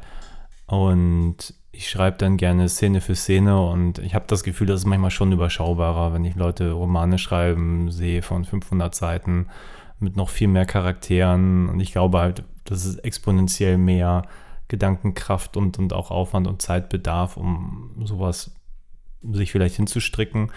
Ähm, aber ja, klar, ich meine, wenn ich jetzt an meine Drehbücher denke, da ist natürlich ganz viel drin von mir, von, von Geschichten, die mir zugetragen wurden, von, von indirekt sicherlich noch viel mehr, natürlich auch viele Momente, die ich auch indirekt erlebt habe über andere Filme, über, keine Ahnung, da ist halt alles drin, was, was so in meinem Kopf irgendwie zusammenkommt. Äh, ja, das hat äh, äh, zwei Seiten. Ne? Also was der, was der Unterschied ist, ist, dass das Drehbuch ja erst der Anfang ist. Und ein Drehbuch ohne eine Verfilmung ist letztendlich äh, nicht viel wert. Vielleicht sehen das Leute anders, aber das ist natürlich, wie oft, wie viel haben schon Drehbücher gelesen, zu denen es die Filme nicht gegeben hat. Und der Unterschied ist natürlich, dass dann beim Umsetzen natürlich nochmal ganz viel Energie reingesteckt wird und dass, wenn du das also den Prosatext fertig hast, dann war das das. Ne? Das ist natürlich, äh, das ist natürlich da wäre ich mir jetzt nicht so sicher, ob ich sagen könnte, dass ein Film weniger Energie kostet als ein Roman. Ne? Du hast natürlich. Es, also ich meine, klar, es gibt auch super dünne Romane, denke ich, könnte ich mir auch vorstellen, dass aber ich rede jetzt so von so einem klassischen. Nee, nee, nee, das habe ich schon verstanden. Aber ich meine, wenn du das Drehbuch geschrieben hast, dann kommt erst die Umsetzung. Und da wissen wir nur beide, dass das nichts ist, was man einfach mal gerade so okay, am Nachmittag klar, macht. Ne? Sondern, und das heißt, äh, da steckt in einem Film nachher auch ganz viel äh, Energie, Gedankenkraft, Organisation und Kreativität, die dann weil das Drehbuch ja eigentlich nur die Blaupause für den, für den eigentlichen Prozess und das, das Endergebnis ist. Und der Schnitt ist ja auch nochmal ein eigenständiger Prozess. Ähm, und der Roman ist nach diesem Prozess fertig. Und das ist, das ist auch ein kleines Wunder, wo ich mich dann auch mal irgendwie immer wieder freue, wo ich so denke, hey, jetzt muss ich gar nichts mehr machen. und ähm, ja, aber ich, ich hatte so, ich, ich, ich weiß, dass das immer schon auch eine Eigenschaft von mir war. Also, obwohl ich so viele äh, kreative Sachen mache und auch das Gefühl habe, dass ich da, dass mir das Spaß macht und dass ich da auch einen Zugang zu habe und auch was mache, was mir selber zumindest gefällt, ist das Schreiben doch das, was mich im Kern ausmacht. Und das ist etwas, was auch parallel irgendwie die ganze Zeit abläuft, dass also mein Leben auch eine Geschichte ist, die ich mir selber erzähle und dass ich das und dass andere Menschen auch für mich Geschichten sind und Geschichten haben. Und deswegen kann ich diesen Aspekt auch gut nachvollziehen, dass er den Leuten hinterherläuft. Ich meine, du wirst ja auch wahrscheinlich nicht äh, die Ohren zumachen, wenn du im Bus neben dir Leute miteinander reden hörst. So, also innerlich schreibe ich da immer irgendwie ein bisschen mit, muss ich sagen. Und das neben der Tat, also ich er, er sagt ja auch, er interessiert sich für Menschen und ich interessiere mich auch für Menschen, einfach auch auf so einer ich sag mal, ich möchte es natürlich nicht wissenschaftlich nennen, sondern auf einer, ja, äh, ja, aber doch hat so einen wissenschaftlichen Aspekt, also auf so einer neugierigen Ebene, wie sind Menschen eigentlich und wie sind unterschiedliche Menschen und das weiß, solange ich denken kann, war das doch irgendwie auch immer so, also zumindest schon sehr lange ein Aspekt, weswegen ich auch äh, die Nähe zu Menschen gesucht habe, weil ich gedacht habe, ah, irgendwie ist das doch auch äh, eine Geschichte, die, die, die mich inspiriert und die in irgendeiner bewussten oder unbewussten Form auch doch wieder bei mir auftauchen wird. Und da gehe ich schwer von aus. Also ich glaube schon, dass es auch wichtig ist, dass man äh, was erlebt hat, ob nun auf dem Papier oder in der Realität. Und da steckt natürlich auch eine gewisse Verzweiflung dahinter, auch von dieser Hauptfigur, die, glaube ich, gar keinen richtigen Namen hat. Die wird The Young Man heißt er im Abspann. Ich glaube, zwischendurch nennt er sich mal, aber das ist vermutlich ein, ähm, ein Trickname. Ne? Also, das ist, glaube ich, nicht sein echter Name. Den nennt habe ich vergessen. Chris oder sowas, weiß ich nicht. Ähm, und das äh, konnte ich irgendwie schon nachvollziehen und das habe ich der Figur auch geglaubt. Also, so eine komische Mischung aus ich interessiere mich für Menschen, aber ich äh, fühle mich auch irgendwie fremd unter ihnen oder distanziert von ihnen. Und er, sobald es persönlich wird, ist ja auch seine Prämisse, also sobald er weiß, wo die Leute wohnen, hört er auf, denen zu folgen. Also zumindest wird das am Anfang irgendwann mal gesagt und später spielt das natürlich alles gar keine Rolle mehr, leider. Und das ist was eine Thematik, die sich durch diese Filme für mich auch häufig durchzieht. Also bei Wonder Boys auch ganz speziell, wo äh, der, wo die, wo die, äh, der, die, die jüngere Hauptfigur tatsächlich gibt es so eine schöne Szene, wie er unter Drogen steht und aus, irgendwie aus einem Raum rausgetragen wird von anderen, weil er so, ich weiß gar nicht mehr, was er genommen hat. Und während er aus diesem Raum rausgetragen wird, fängt er schon an, diese Geschichte zu schreiben. Also er spricht sein eigenes Voice-Over und sagt irgendwas, der Knall der Tür war unendlich laut in seinen Ohren, sie trugen ihn hinaus und keine Ahnung was. Und das ist so eine, eine, ähm, so ein Zustand, der, den, den ich ganz gut nachvollziehen kann. So. Und dann auch dann damit vielleicht noch ein viel tieferes, hoffentlich schweifen wir jetzt nicht zu viel ab, äh, philosophisches Thema mit der Frage, was ist denn dann eigentlich überhaupt der Unterschied zwischen einer geschriebenen Geschichte und der Geschichte, die man sich selbst, äh, der man sich, die Geschichte, die man sich selbst von sich und anderen in seinem Kopf erzählt. Ne? Das ist, wenn man da mal länger drüber nachdenkt, gar nicht so leicht, das auseinanderzuhalten. Also es gibt wahrscheinlich einen, aber sicher kann man das äh, eigentlich gar nicht feststellen, was der Unterschied ist. Denke ich. Aber wie gesagt, das führt vielleicht zu weit. Du hast mal gesagt, so schön, äh, Realität ist das, weswegen man manchmal zum Zahnarzt muss. Das fand ich ganz gut, den Gedanken. Was habe ich mal gesagt? Ja, also Ja, zu mir oder geschrieben oder ja. was. Ja. Ich weiß Ähm, nicht, ob es von dir kommt, aber es hast du mir mal gesagt, ja. Okay, kann gut sein. Ja, ist manchmal überraschend, was man so alles so in seinem Leben auch zu Papier gebracht hat. hat. Also als ich mehr geschrieben habe, das ist halt alles ein paar Jahre her schon, ähm, da habe ich auch wirklich ganz viel auf Papier geschrieben und alles irgendwie schön abgeheftet. Und wenn ich mich da jetzt so durchblätter, dann denke ich schon so, wow, das habe ich gemacht. Das ist gar nicht mehr in meinem Kopf teilweise. Es ist mehr so, oh, okay, Überraschung. Okay, ich kann, jetzt kann ich mich erinnern, jetzt wo ich es nochmal irgendwie in die Hand genommen habe. Ich habe ein bisschen das Gefühl, und ich glaube, da geht halt jeder anders ran. Also ich habe das Gefühl, dass meine, meine Geschichten sich eigentlich schon aus der Realität speisen, aber mehr so peu à peu. Also eigentlich ergeben sich die Figuren so ein bisschen aus dem, was sie sagen und dann kommen da halt auch echte Momente rein und dann werden sie halt so zu eigenen Figuren. Und ich glaube, das mag ich auch persönlich an Filmen, weil dann kommen irgendwann nochmal Schauspieler, verinnerlichen die Figur dann nochmal, machen die wirklich einzigartig. Das ist zum Beispiel, glaube ich, ein Faktor, wie du sagst, bei, bei Büchern muss man da halt doch noch, ah, ist auch so pauschal gesagt, weil es gibt ja auch so viele Arten von Büchern. Ähm, ich habe, glaube ich, nur, wenn wir jetzt so von normaler Belletristik sprechen, von normalen Unterhaltungsromanen, dass da schon, also zumindest die Sachen, die ich kenne, da haben schon viele Leute viel, viel Gedankenkraft reingesteckt. So so einfach mein Eindruck. Und ich kann gar nicht sagen, ob das so, ich stecke auch viel Gedankenkraft in meine Filme und trotzdem habe ich das Gefühl, ich glaube, würde ich einen Roman schreiben, würde ich gefühlt noch mehr da reinstecken. Vielleicht meinst du sprachliche Gedanken oder so. Ich weiß nicht, ob man das differenzieren kann oder muss, aber natürlich ist, ein Roman ist ja Sprache am Ende, ne? Und Gedanken und Sprache hängen ja doch sehr stark zusammen. Vielleicht ist das der Unterschied. Nur wenn du jetzt äh, dann mit der Kamera losziehst und nicht jetzt einfach nur so Talking Heads abschießen willst, dann ist es doch auch da nicht nur auf der äh, organisatorischen Ebene, sondern auch auf der kreativen Ebene ganz wichtig, sich da Gedanken zu machen, denke ich. Ich weiß nicht, ob das jetzt bei ähm, äh, Following Hauptthematik war. Ich weiß nicht, ob das jetzt eine elegante Überleitung zum nächsten Film ist, nur da habe ich den Eindruck, da haben die unglaublich viel Gedanken auch in die Umsetzung und um die Inszenierung und in die Bilder und in Details gesteckt. Und ich meine, da sind so viele Kleinigkeiten und jede Puppe, die da jemand, jedes Gummiteil, was jemand da zurechtgeschnitzt hat, da steckt unheimlich viel Gedankenkraft drin. Das ist nur nicht dasselbe, ist natürlich keine Sprache. Und natürlich versucht man, also natürlich äußert sich ein Roman und ein, ein Prosatext durch Sprache. Nur Gedanken gibt es ja auch auf einer, auf einer ganz anderen Ebene. Deswegen ist auch natürlich schwer, das ein bisschen das, das zu bemessen, wo mehr Gedanken drin stecken oder so. Gut, wollen wir dann noch ein kurzes Fazit zu, zu Following Gerne, ja. bevor wir uns an Naked Lunch wagen? Vielleicht kurzes Fazit, wie hat dir denn Following gefallen?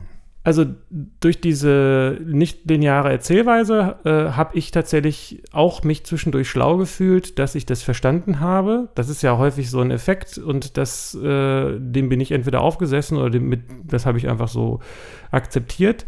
Ähm, und ich fand es auch interessant, einfach jetzt mal so das Frühwerk von ihm zu sehen. Nicht zuletzt fand ich es auch sehr interessant aus, aus meiner Sicht des Filmschaffenden, äh, das äh, zu gucken, was der mit so wenig Geld hingekriegt hat. Das fand ich auch sehr inspirierend, wo ich gedacht habe, Mensch, ich muss doch auch noch mal so einen Langfilm machen. Und was ich tatsächlich, äh, wo wir noch gar nicht geredet haben, erstaunlich gut fand, waren die Dialoge. Ich weiß nicht, wie dir das ging, aber da waren so ein paar Stellen, wo ich so dachte, das war schon richtig auf den Punkt. Da hat jeder Satz nochmal so eine neue Richtung reingebracht, wie er da mit ihr, mit der Frau da in der Bar flirtet. Das war so, die Beats da fand ich schon sehr, äh, sehr stimmig. So. Oder auch diese Begegnung, die erste mit dem Kopf, wo er dann ihn da so demütigt und sagt, du, du läufst mir doch hinterher und was glaubst du denn, was in der Tasche ist und so weiter. Das fand ich schon alles sehr, hatte schon ganz gut Zug.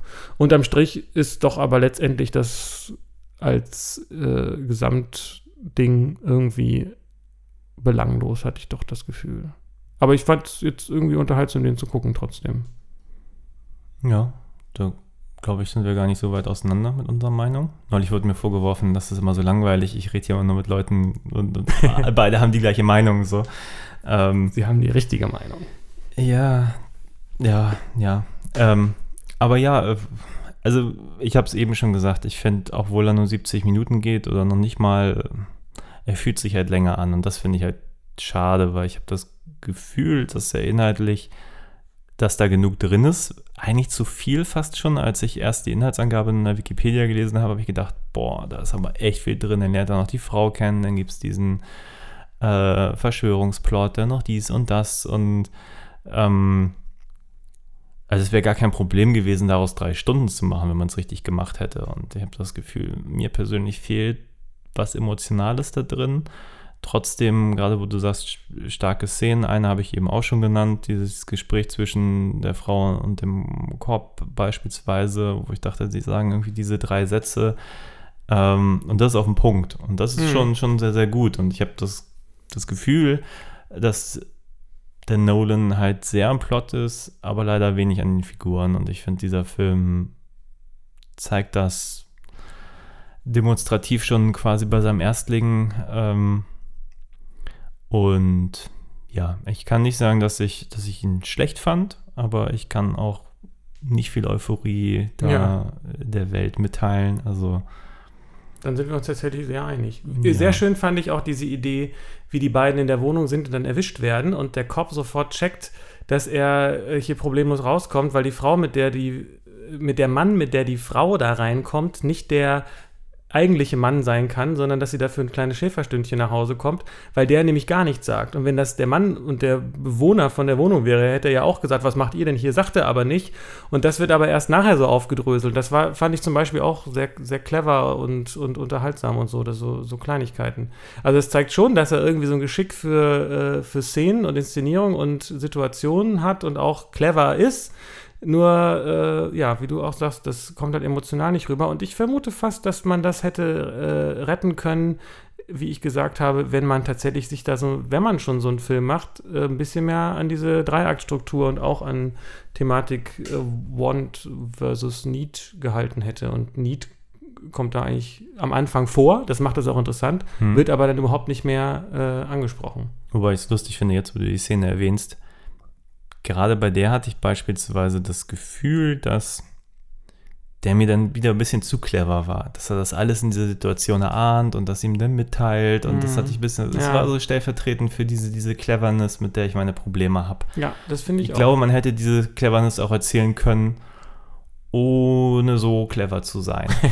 ohne das so raushängen zu lassen. Ja. Oder einfach, wenn du sagst, vielleicht ist es auch der Eindruck, dass der Film einerseits lang ist, andererseits ging es aber auch zu schnell.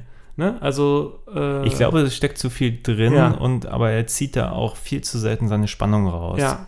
Und äh, da sind halt so viele Momente, wie gesagt, allein das, die, die, die ganze Grundprämisse ging mir zu schnell.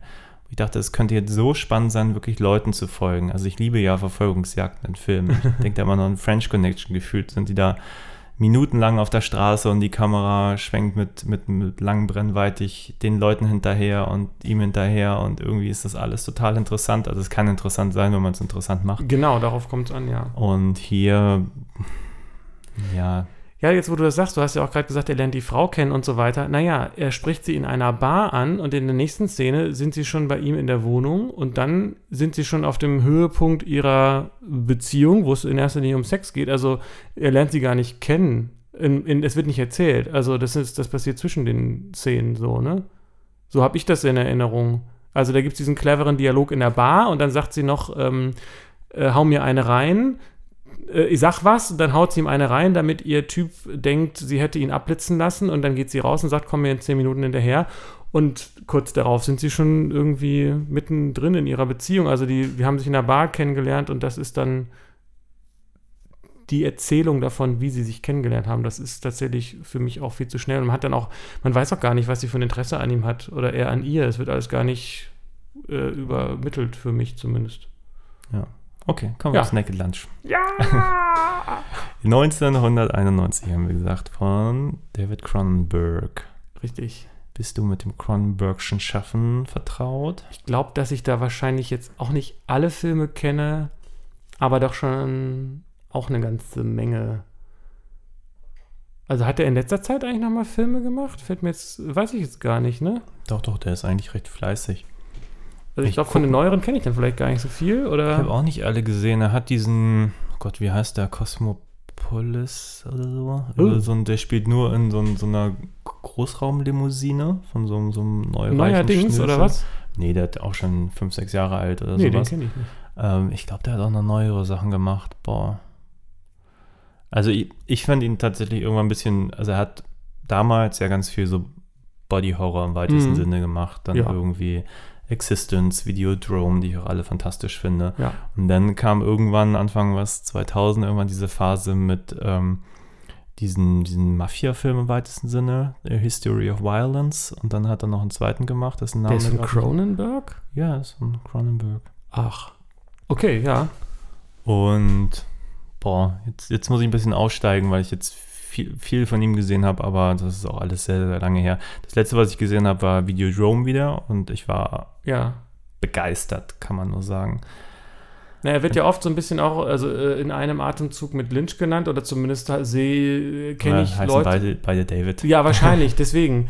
Und weil die Namen so kurz sind, dass sie in einen Atemzug passen. Nein, also Nein, das. und ich finde auch, wenn man die Filme vergleicht, so die Art der Filme, da gibt es schon, ja, schon Parallelen. Beide sind Ausnahmeregisseure, beide machen wirklich weirdes Zeug, ja. äh, zumindest in ihren besten Momenten. Ja. Und ähm, ja, ich finde beide sehr interessante Filmemacher. Also, dass man die mal schnell verwechselt, das, das wundert mich überhaupt nicht. Also das hätte ich jetzt nicht so gedacht, aber ich hätte, ich, ich kenne so, dass ich den Eindruck habe, dass, dass so einige äh, Leute das beide sozusagen in ihre Vorbildkiste packen. So, ich weiß nicht, bin auch, habe ja keine statistische, äh, das hat keine statistische Aussagekraft, aber es gibt natürlich Parallelen durch auch durch diese verschiedenen Ebenen, ne? Existence, wo du das sagst, oder natürlich insbesondere Naked Lunch, hat natürlich Naked Lynch mäßig äh, viele Verzapfungen, wo man nachher eigentlich gar nicht mehr weiß, ist das jetzt Traum, ist das Fantasie und oder beides oder was ist denn der Unterschied? Und da steige ich jetzt mit dem, dass ich das sage, direkt da ein, was weshalb mich Dave, äh, weshalb mich Naked Lunch auch ganz besonders fasziniert, weil genau diese Thematik, die ich vorhin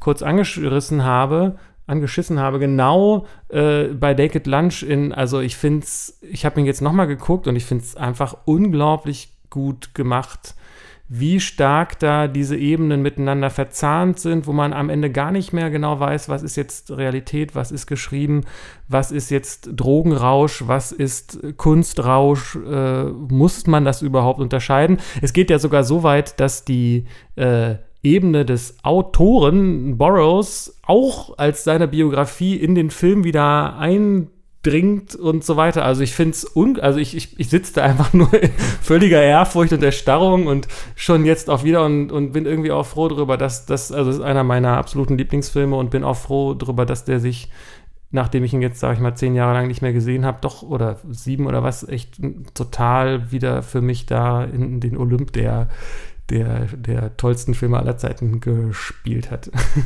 Ja, das ist schön. Ich war, ich war schon gleich beim Vorspann, war ich so, so fasziniert allein von den ganzen Schauspielern, die da involviert Ja. sind. Äh, Peter Weller, klar, Robocop, ähm, Ja. Ian Holm, Home oder Home, ja. ja, Hobbit. Äh, wer, wer ist er? Bo Bilbo? Bilbo, ja. Bilbo, da Glaube ich, ne? Genau. ja, ob das jetzt ähm, seine Paraderolle ist, weiß ich Roy nicht. aber- Scheider.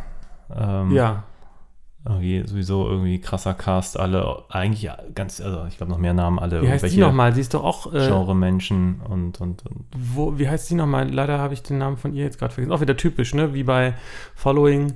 Ganz viele Männer und eine Frau.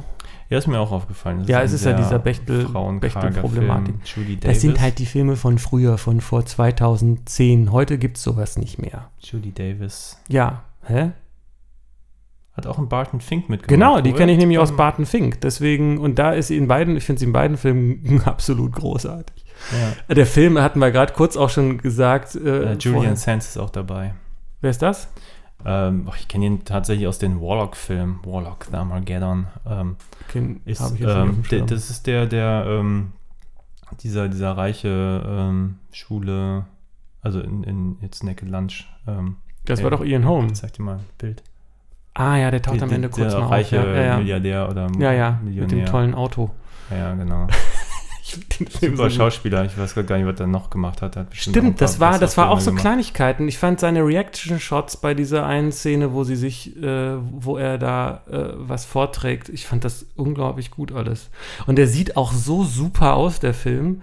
Also der, die ganze, der ganze Look, die Optik, die, der, die, das Sounddesign, ich liebe diesen Film total. Also ist Ja. mir echt nochmal klar geworden. Es sind alles so Kleinigkeiten, wenn sie da in diesem äh, pseudo-arabisch-marokkanischen Café sitzen und statt, dass die Leute alle irgendwelche Shishas rauchen, sind sie alle am Schreibmaschine schreiben und, und das Klicken von diesen Tastaturen ist dann aber irgendwie ganz knapp, dass man nicht weiß, ist das jetzt irgendwie so ein komisches Insektenknacken oder sind das wirklich Tippgeräusche und so. Und es ist auf so vielen Ebenen ist da diese Vermischung absolut virtuos geglückt und es wird nichts ausgelassen, wird alles nochmal irgendwie wieder benutzt und, und es ist, äh, ich, ich, also ein anderer, einer meiner absoluten anderen, also wahrscheinlich mein Lieblingsfilm ist, äh, ist ähm, der, dessen Namen ich vergessen habe, aber den die meisten mal Holland Drive nennen. Und da ist es eben auch so, wo, wo ich den Eindruck habe, da gibt es dann wahrscheinlich irgendwelche Webseiten, wo die Leute sich stundenlang darüber auslassen, wie das denn jetzt da gemeint war und wie das denn dann hier ist. Aber ich muss sagen, das ist mir völlig egal. Die beiden Filme hauen mich einfach beide total weg.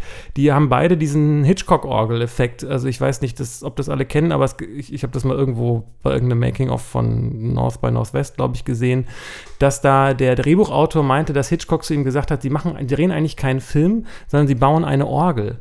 Und äh, es geht darum, dass wenn sie diesen einen Akkord hier drücken, dann äh, lösen sie dieses Gefühl aus und wenn sie diese Melodie spielen, dann kommt ein ganz anderes Gefühl dazu und so. Und ich muss sagen, mir ist es, also man kann natürlich die ganze Zeit drüber nachdenken, was ist jetzt real, was nicht und so weiter. Aber letztendlich äh, kann man das auch einfach in einem einzigen äh, Rausch aus äh, aus Assoziationen einfach nur genießen und es ist, ist für mich kein Rätsel, das man lösen muss. So, man kann immer noch eine Ebene entdecken und noch eine Ebene entdecken. Es gibt aber eigentlich am Ende keine Auflösung oder zumindest ist mir die dann letztendlich auch egal. So war es bei mir. Ich habe gerade gedacht, vielleicht legen wir nochmal eine Inhaltsangabe Ja. so ein bisschen nach. Das machst du dann, oder was? Das kann ich gerne versuchen. Der Film ist, äh, ja, also die Narrative ist, ist da. Ja, es aber- gibt sogar, ich würde sagen, es gibt sogar tatsächlich so eine Art relativ Dreieckstruktur. Klar, zumindest zum An am Anfang für mich. Also es geht halt um, um ach, jetzt habe ich seinen, seinen Figurennamen mir leider nicht gemerkt. Oh, wird der genannt? Ähm, ich gucke jetzt kurz nach. Mr. Lee, kann das sein? Billy, ja. Mr. Bill Lee. genau. Billy, auch interessant. Es ist äh, Burroughs, William Burroughs, ist Billy nicht die Kurzform für William? Und wenn sie ihn Bill Lee genannt haben, könnte ich mir fast vorstellen, dass das kein Ja, ich Zufall meine, ist. ich habe jetzt leider nie was von den, den Kurzgeschichten gelesen. Ich glaube, er hat mehr Kurzgeschichten geschrieben, der Burroughs, Also als ich, wirklich ganze Romane. Bin also ich glaube auch nicht, dass, dass, dass Naked Lunch ein ganzer Roman ist, aber Nein, aber ich glaube, es ist, sind so eine andere, also es sind viele Kurzgeschichten, die er geschrieben Ja. hat und die haben halt so ein bisschen so ein Konglomerat. Mhm. Ich weiß nicht, wie se- sehr sie auf die einzelnen Geschichten eingegangen sind oder sich nur davon haben inspirieren lassen oder so. Ähm, Also ich glaube, sie haben sich schon äh, stark an dem Roman orientiert. Ich habe den selber nicht gelesen. Ich habe den vor ja auch 20 Jahren irgendwann mal in den, äh, wie heißt es hier, äh, äh, Bücherhallen, gab es den, habe ich für 2 Euro mitgenommen und dann habe ich reingeguckt und habe gedacht, äh, das ist, das war so eine Mischung aus, also vor 20 Jahren könnte es keiner Euro gewesen sein, aber egal. Das, da, das ist eine Mischung aus Deutsch und Englisch gewesen, weil der Text so pervers oder was auch immer ist, dass sie ihn nicht vollständig übersetzt haben. Also es war ein, und, und ich habe auch beim Lesen den, nicht den Eindruck gehabt, dass das irgendwie eine Geschichte ist. Ich habe es nicht gelesen. Wenn jemand da mehr weiß, bitte gerne. Ich hatte den Eindruck, es, war für mich irgendwie nicht lesbar. Es waren einfach äh, irgendwelche wilden Assoziationen. Ich bin mir nicht sicher, ob es da wirklich eine Geschichte gibt. Ich habe aber auch keinen richtigen Zugang zu diesen Beatniks, ich, falls er da überhaupt zuzählt. So. Also ich denke, dass deswegen auch der Gedanke äh, ist, dass dieses Buch eigentlich nicht verfilmbar ist, weil es in dem Sinne eben keine Geschichte hat. Und deshalb waren sie gezwungen, sich eine auszudenken, die dann auch tatsächlich biografische Aspekte von Burroughs mit einbezogen hat. Ich weiß, du wolltest gerade eine Zusammenfassung Genau, versuchen. zumindest soweit der Film eine Geschichte hat. Ja, also, der hat eine, ja. Mr. Lee ist Schädlingsbekämpfer am Anfang des Films und also eigentlich auch, auch Tor, aber er arbeitet als Schädlingsbekämpfer und sein Schädlingsbekämpfungspulver geht ihm aus und er wird dafür auch von seinem Chef getadelt und es ist eigentlich unerklärlich, wo dieses Pulver hin ist und dann sieht man aber seine Freundin, die das halt als Droge missbraucht und auch seine beiden Kumpels äh, nehmen das gerne mit der Freundin zusammen. Man sieht, irgendwann stürmt er auch mal in eine Orgien, äh, in einen Orgienmoment mit den dreien rein in seine Wohnung. Während einer noch einen Text dazu liest. ja. So ähm, und naja, auf jeden Fall versucht er sich selber auch an dieser Droge, an dieser Schädlingsbekämpfungsdroge. Und da macht der Film halt auch schon langsam und sehr glaubwürdig so eine Parallelwelt auf. Also diese, es ist offenbar ein großes Problem unter Schädlingsbekämpfern, dass sie auch selber diese Schädlingsbekämpfungsmittel als Droge missbrauchen. Und äh, ihm wird dann angeraten, dass er sich an einen Doktor wenden soll, der ihn davon befreien soll. Dr. Und Benway.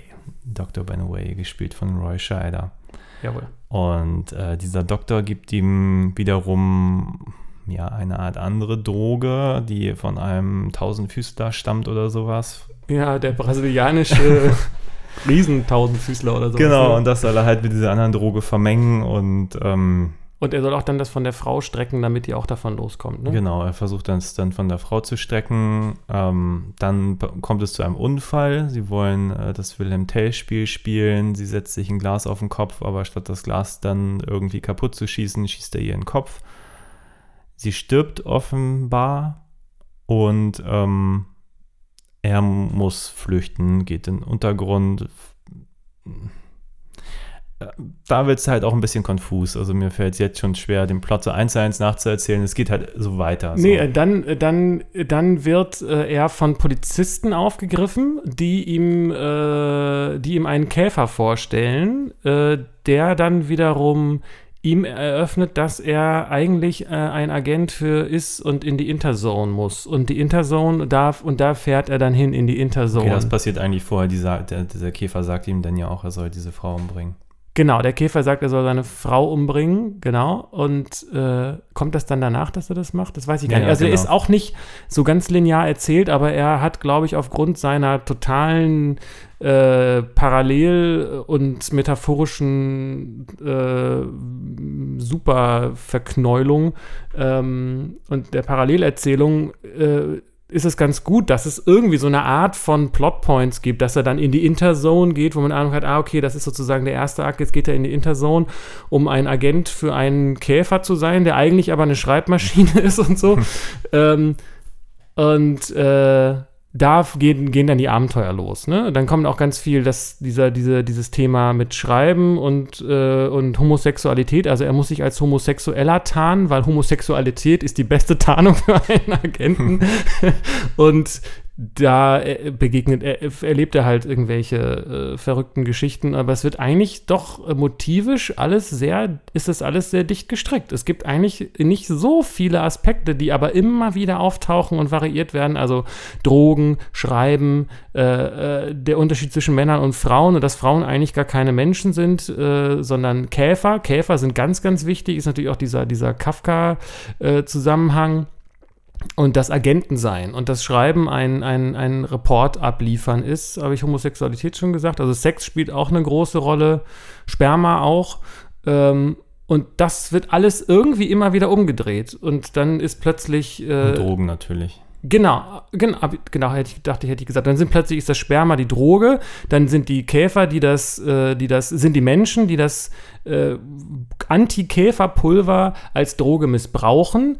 Dann werden die Käfer nachher selber auch eine Droge. Dann kann man nur unter Drogen schreiben, dann ist das Schreiben selber auch eine Droge, dann ist der Sex eine Droge, dann sind, ist Sperma eine Droge für Menschen, die aus irgendwelchen Käferwesen kommt und so weiter. Also es wird eigentlich nochmal irgendwie so, äh, nochmal geguckt, wie können wir denn dieses Motiv nochmal verwenden, um das nochmal auf eine ganz andere Art und Weise darzustellen. So, ne? Dann sind Menschen Käfer und, äh, und so weiter. Also es geht einfach, äh, es wird einfach unglaublich durchgeführt, was da an verschiedenen Themen äh, passiert. Und auch diese, diese Parallele, auch, auch nochmal, die Interzone ist ja auch äh, irgendwo Marokko. Er hat, also Boros hat, glaube ich, zu der Zeit irgendwie auch viel in, in Marokko geschrieben. Vielleicht sogar das Buch, weiß ich jetzt gerade gar nicht. Also das heißt, das ist, hat auch ganz stark noch so einen arabischen Aspekt. Ne? Und Schreibmaschinen. Schreibmaschinen sind Käfer und Schreibmaschinen sprechen mit einem und, äh, und so weiter. Und das ist, und diese, diese, diese Verschmischung ist die ganze Zeit irgendwie da. Es gibt zum Beispiel diese Szene, als das erste Mal dieser Käfer auftaucht, der aussieht wie eine Schreibmaschine, wie auch immer man sich das vorstellen kann, wenn man den Film noch nicht gesehen hat, der gleichzeitig mit seinem Arschloch irgendwie spricht, was eine, ein Zitat aus dem Film ist, das sprechende Arschloch, was ja später dann auch wieder in dem Film auftaucht. Den will er loswerden, den Käfer. Der ist aber ungefähr, ja, weiß ich auch nicht, so groß wie so ein Laptop oder ein bisschen größer. Und was macht er? Er nimmt seinen Schuh, um den Käfer mit seinem Schuh zu erschlagen. Und man denkt, wenn man die Szene sieht, das ist jetzt nicht die geeignete Waffe, um diesen Käfer zu vernichten. Aber in dieser Assoziationswelt passt das natürlich, dass Menschen mit der Hacke ihres Schuhs Käfer totschlagen. Manche sollen das machen. So als ein Beispiel. Also es wird die ganze Zeit auf diesen verschiedenen Ebenen damit gespielt und geguckt, wie können wir da noch irgendwie so eine andere Vermischung herstellen. Zumindest ist das meine Wahrnehmung von, von dem Film. Ja. Du hast mich gerade erschlagen. also, mit meinem schon Schuh. so viele Facetten da eingebaut. Ähm, ja, hat mir unglaublich gut gefallen, der Film. Ähm, ich finde ihn auch, er ist halt auch voll von Ideen. Er ist halt zum Beispiel deutlich länger als Following und ich habe das Gefühl aus gutem Grund, weil ja. ähm, der er, er, schlägt einen auch förmlich mit, mit Ideen und Einfällen und ähm, kann mich eigentlich auch nur in, in Superlativen üben. Also ich war gestern zum Beispiel total überrascht, wie gut diese Blu-ray aussieht.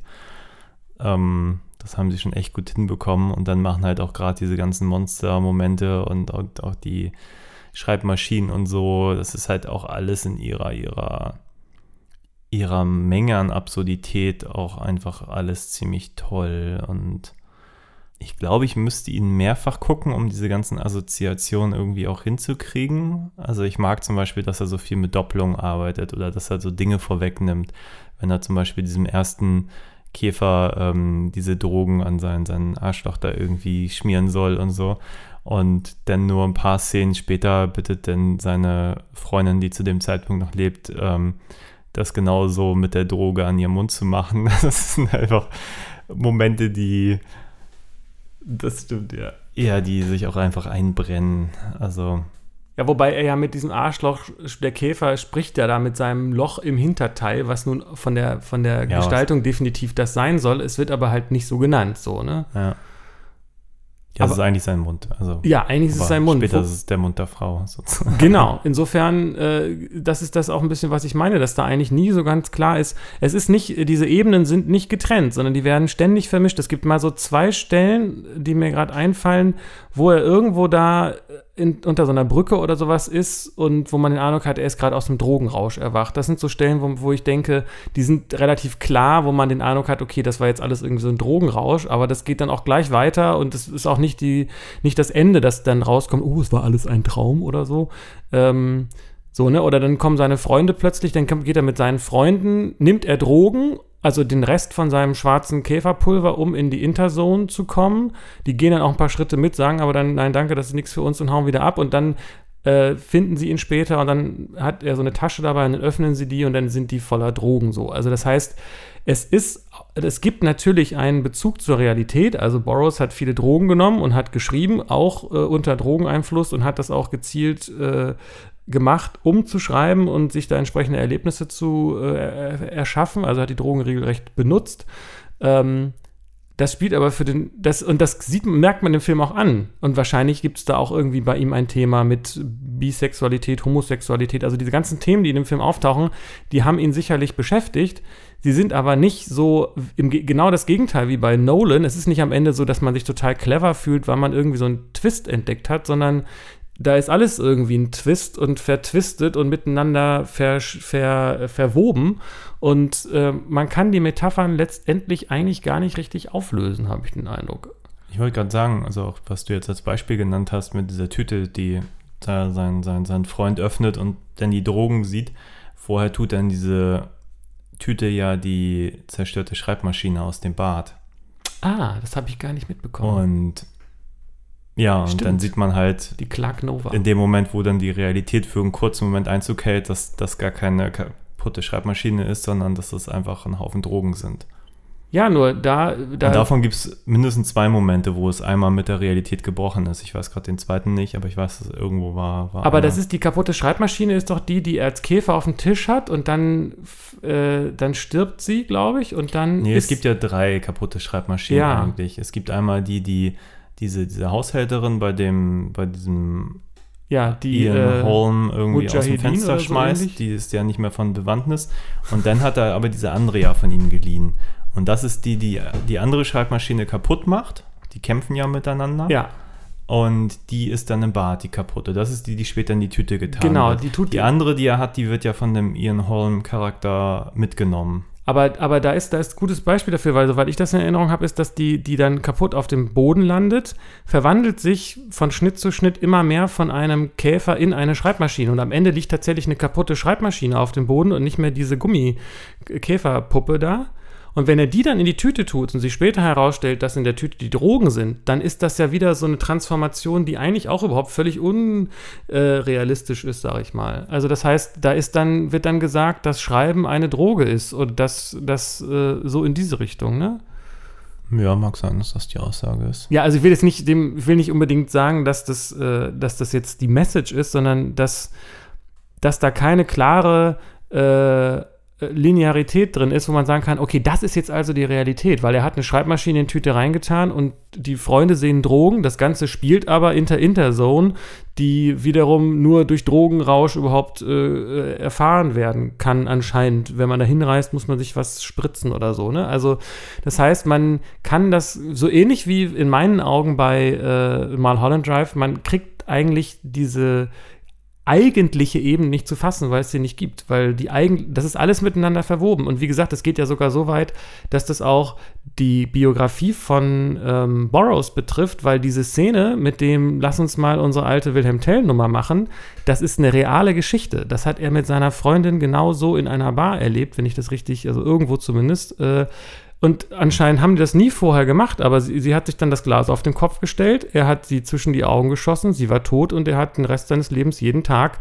mit diesen Schuldgefühlen zu kämpfen gehabt. Und deswegen kommen dann auch immer wieder so Sätze vor, es gibt keine Zufälle oder dass er sich wahrscheinlich Vorwürfe gemacht hat, dass er das unbewusst ähm, doch irgendwie gewollt hat oder so, weil er, glaube ich, gar nicht so schlecht schießen konnte und so. Das heißt, ähm, es wird nicht nur die, es wird sozusagen auch die Ebene des Autoren mit hineingenommen, der das Buch geschrieben hat, auf dem der Film basiert und der ja auch das Drehbuch geschrieben hat. Also es ist wirklich, man kommt nicht an, den, an die eigentliche Ebene ran und das, äh, ich wollte das auch gar nicht. Ich konnte das einfach so genießen, weil für mich genau das ja auch besonders interessant ist, zu gucken, ja, wo sind denn da eigentlich die Grenzen und dann fühle ich mich irgendwie zu Hause, wenn ich das Gefühl habe, es gibt eigentlich gar keine, es ist alles irgendwie ein Klumpatsch.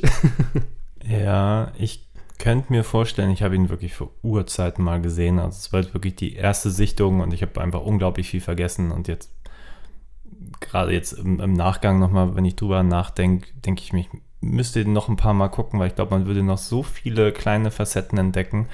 Was mir beim, beim, beim Sichten auffiel, wo ich wirklich ein Problem hatte, war die Frauenrolle, weil später kommt ja eine andere Frau. Ähm, war das die gleiche Schauspielerin? Ich bin mir nicht sicher. Die, Ja, die, du meinst, mit der er diesen Dreier mit der Schreibmaschine hat? Ja, genau. Ja, das, Das war, ist- das war auch, äh, wie hast du gesagt, Judy Davis? Nein. Ja, die, also auch Ja. die, quasi die, die Frau, die eigentlich am Anfang umgebracht hat, nur jetzt in der Inter Interzone. Okay. ja, das hat mich irgendwie irritiert. Ich war mir eigentlich sicher, dass sie es war, aber ich habe die ganze Zeit da nicht so richtig den. Also ich meine, im Prinzip ist sie ja die, die ihn auch an die Drogen ranführt. Und das Erste, was sie sagt, ja, das ist irgendwie auch alles Kafkaes, was dann passiert.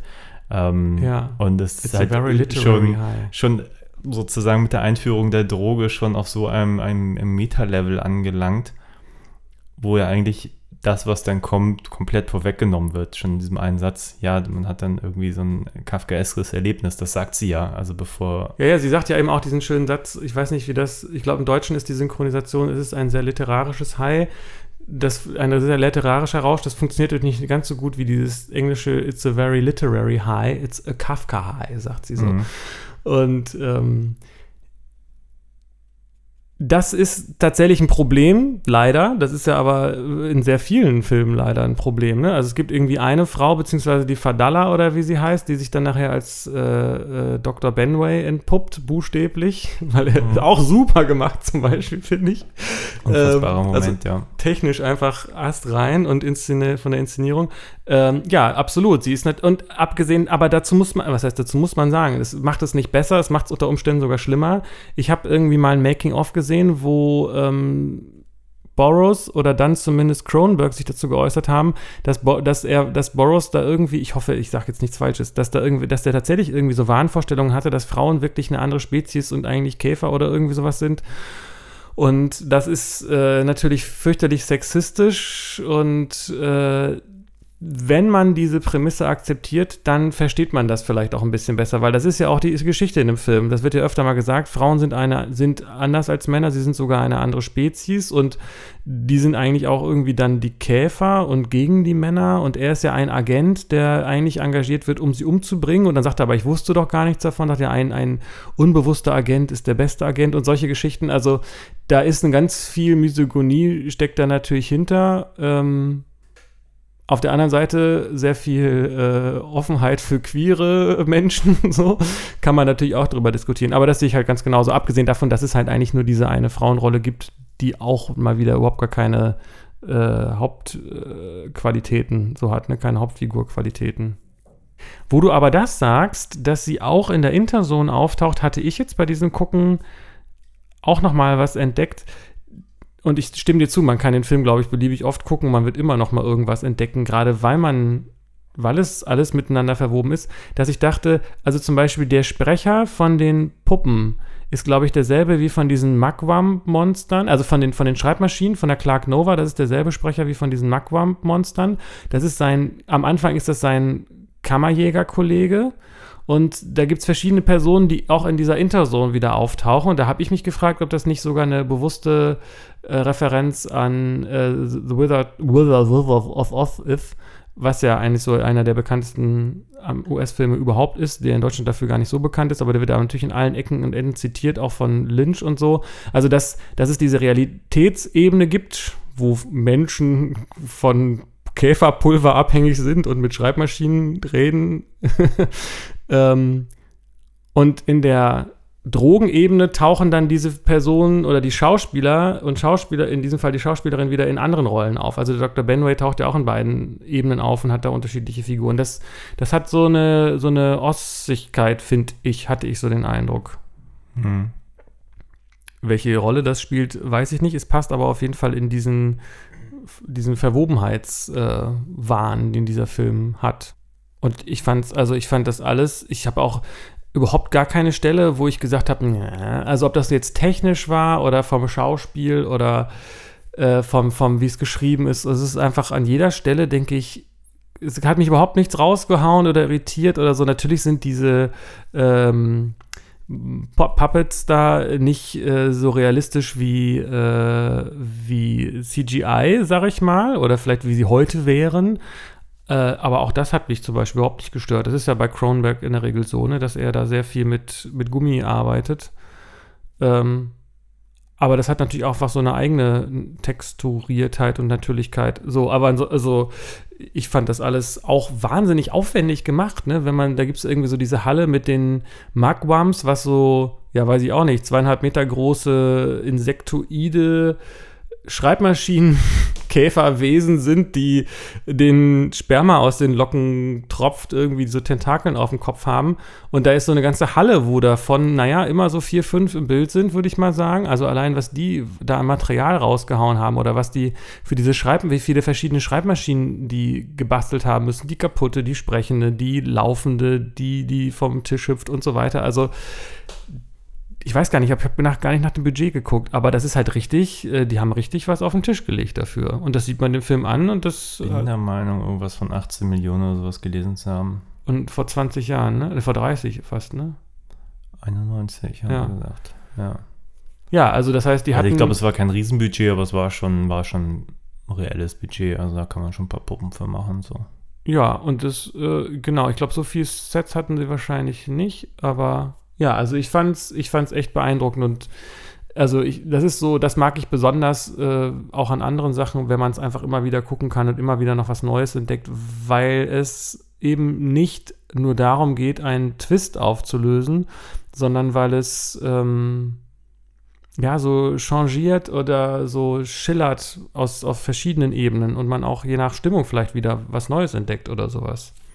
Du wolltest eben mal irgendwann was zur Struktur sagen, weil ich tatsächlich ein bisschen Eindruck habe, also ich finde den Film schon sperrig. Also es ist jetzt kein Film, den man sich so anguckt und dann ähm, oberflächlich mich super unterhält. Also ich weiß, als ich ihn mal vor Urzeiten gesehen habe, fand ich ihn eher langweilig, weil ich das Gefühl habe, okay, er ähm,